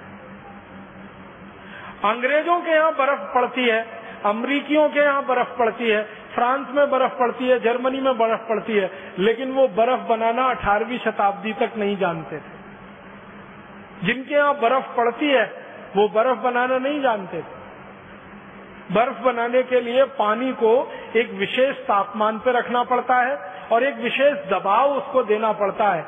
एटमोस्फेरिक प्रेशर और टेम्परेचर दोनों को कंट्रोल करके ही बर्फ़ बन सकती है। बहुत जटिल प्रक्रिया है, आसान काम नहीं है ये। लेकिन हर्षवर्धन को ये मालूम था और उसने बर्फ़ बनाना और बनवाना अपने राज्य में शुरू किया था। उस समय से भारत में बर्फ़ बनाने की परंपरा। बर्फ़ हमारे यहाँ भगवान के द्वारा बहुत कम दी गई है, लेकिन बनाना हमको दुनिया में सबसे पहले आया। अब हमको ये स्थापित कराना अभी बाकी है। कि सबसे पहले बर्फ़ भारत में बनी। अंग्रेज़ लोग बताते हैं कि उन्होंने सबसे पहले बर्फ़ अठारहवीं शताब्दी में बनाई। हमने उनसे हज़ार साल पहले बर्फ़ बनाई। सारी दुनिया को ये बर्फ़ बनाने की टेक्नोलॉजी हमने दी है।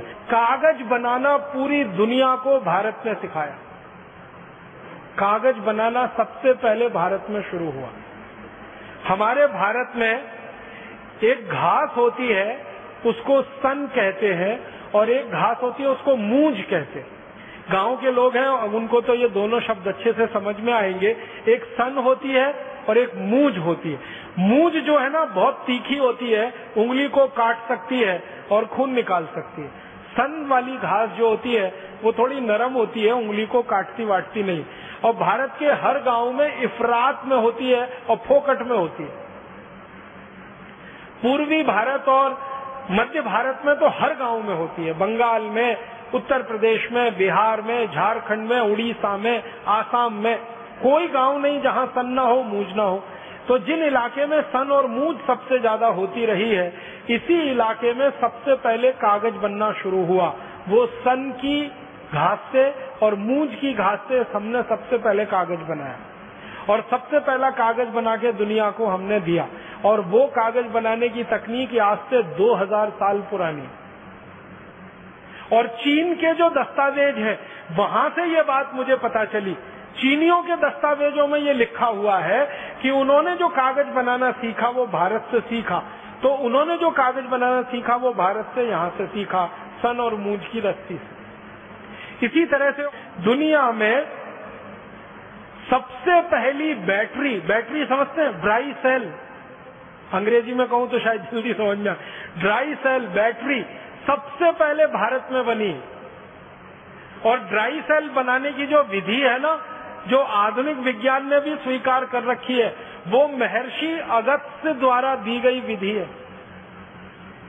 महर्षि अगस्त ने सबसे पहली ड्राई सेल बनाई थी, और उसका विस्तार से उनका वर्णन है। अगस्त संहिता में पूरा ड्राई सेल बनाने की टेक्नोलॉजी पूरी तकनीक उन्होंने दी है और हम में से कई लोगों ने उस तकनीक से बना के देखा है और ड्राई सेल बनता है।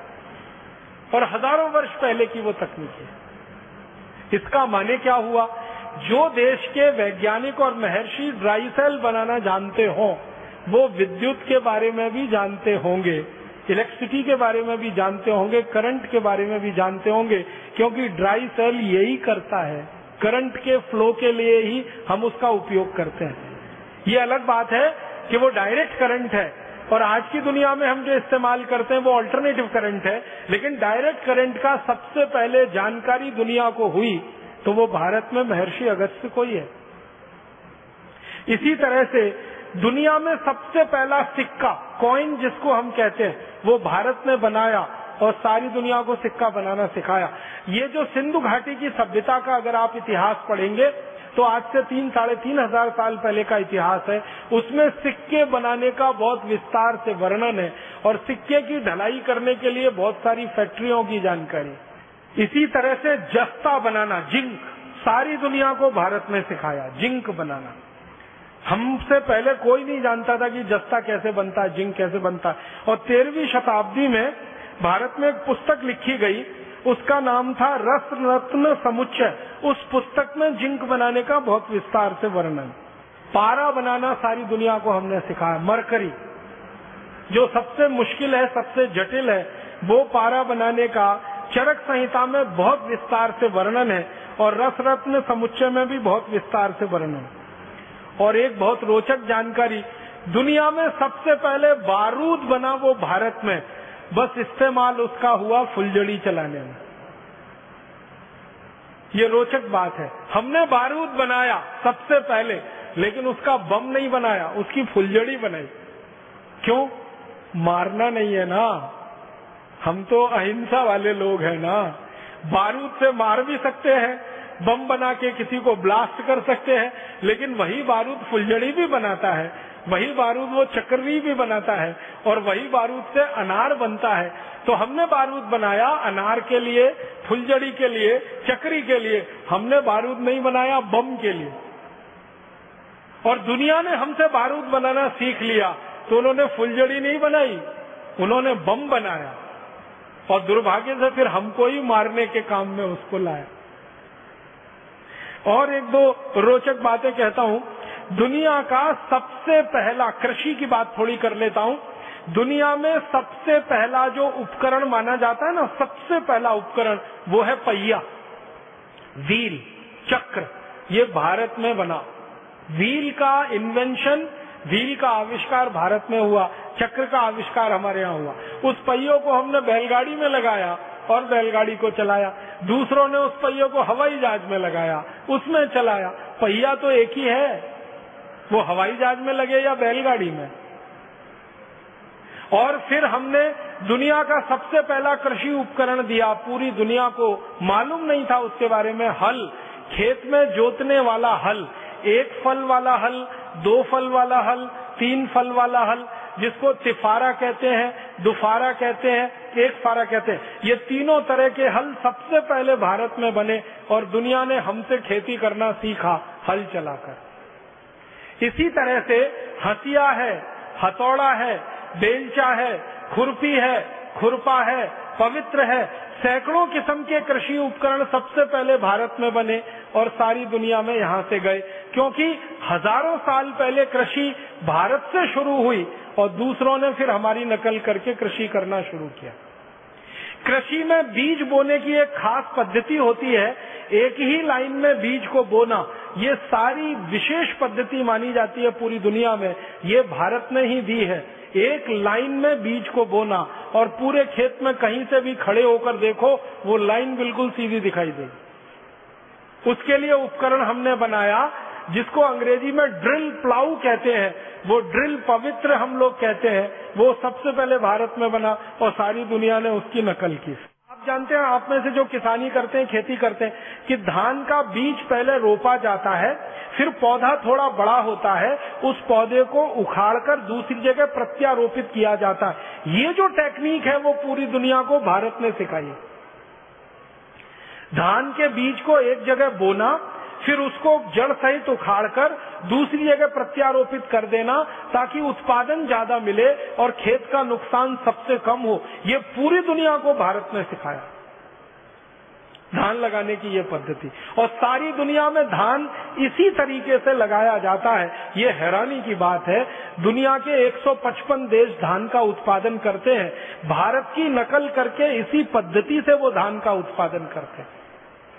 और एक महत्व की बात कि सारी दुनिया को जानवरों के मल मूत्र से खाद और कीटनाशक बनाना सबसे पहले भारत ने सिखाया। गाय के गोबर से, भैंस के गोबर से, बैल के गोबर से, गाय के मूत्र से, बैल के मूत्र से, भैंस के मूत्र से क्या क्या कीटनाशक बन सकते हैं कौन कौन सी खाद बन सकती है, ये सारी दुनिया को भारत ने सिखाई। तो कृषि में बहुत कुछ हमने दिया, तकनीकी में हमने बहुत कुछ दिया, विज्ञान में हमने बहुत कुछ दिया, और हम परा विद्या में चले जाएँ तो उसमें तो सब कुछ हम ही ने दिया है पूरी दुनिया को। अध्यात्म है, धर्म है, संस्कृति है, सभ्यता है। भारत के बारे में एक रोचक जानकारी मैं देना चाहता हूँ आपको कि दुनिया के सारे धर्मों की जड़ भारत में है। सारे धर्मों की जड़ भारत में है। कोई देश ये नहीं कह सकता कि हमने ये धर्म अपने यहाँ से शुरू किया, क्योंकि मूल बात हमारे पास है। तो सभी धर्मों का प्रादुर्भाव हमारे शिक्षा में से हुआ होगा, हमारी सभ्यता संस्कृति में से हुआ होगा। तो अगर पराविद्या में देखें अपरा विद्या में देखें, प्रचंड भंडार है जो भारत ने दिया है। इतना कुछ भारत ने दुनिया को दिया। है तो मैं आपसे बस एक ही निवेदन करना चाहता हूँ अंत में कि आप आज के इस व्याख्यान के बाद अपने मन में कभी भी हीनता मत आने दीजिए, लघुता मत आने दीजिए, कोई आत्मग्लानी मत आने दीजिए। अब गर्व से कहिए, गौरव से कहिए कि विमान का आविष्कार हमने किया, बर्फ़ का आविष्कार हमने किया, स्टील का आविष्कार हमने किया खगोल शास्त्र का सारा ज्ञान दुनिया को हमने दिया, गणित में नंबर सिस्टम हमने दिया, वर्गमूल दिया, घनमूल दिया, वैदिक गणित के सूत्र दिए, इतना कुछ दुनिया को हमने दे दिया है। कि दुनिया हमारा सैकड़ों बार आभार व्यक्त करे तो भी वो कम है। हज़ारों बार आभार व्यक्त करे तो भी वो कम। हमारे मन से अब ये हीन भावना निकल जानी चाहिए। और आगे का एक कदम जो हमें उठाना है वो ये कि आज का व्याख्यान खाली व्याख्यान मात्र नहीं है। भारत स्वाभिमान की मदद से हमें एक बहुत बड़ा विश्वव्यापी अभियान चलाना है। अपनी खोज को, अपने इन्वेंशंस को दुनिया भर के सामने स्थापित करने के लिए और पुरानी की गई गलती को ठीक करने के लिए जो ऐतिहासिक रूप से भूल हो गई। आप सभी इस अभियान में लगेंगे, मेरा विश्वास है, अपने मन से हीन भावना निकालेंगे, दूसरों के मन से भी निकालने का प्रयास करेंगे। ईश्वर हमें ज़रूर मदद करेंगे। ऐसी शुभकामनाओं के साथ बहुत आभार, बहुत धन्यवाद।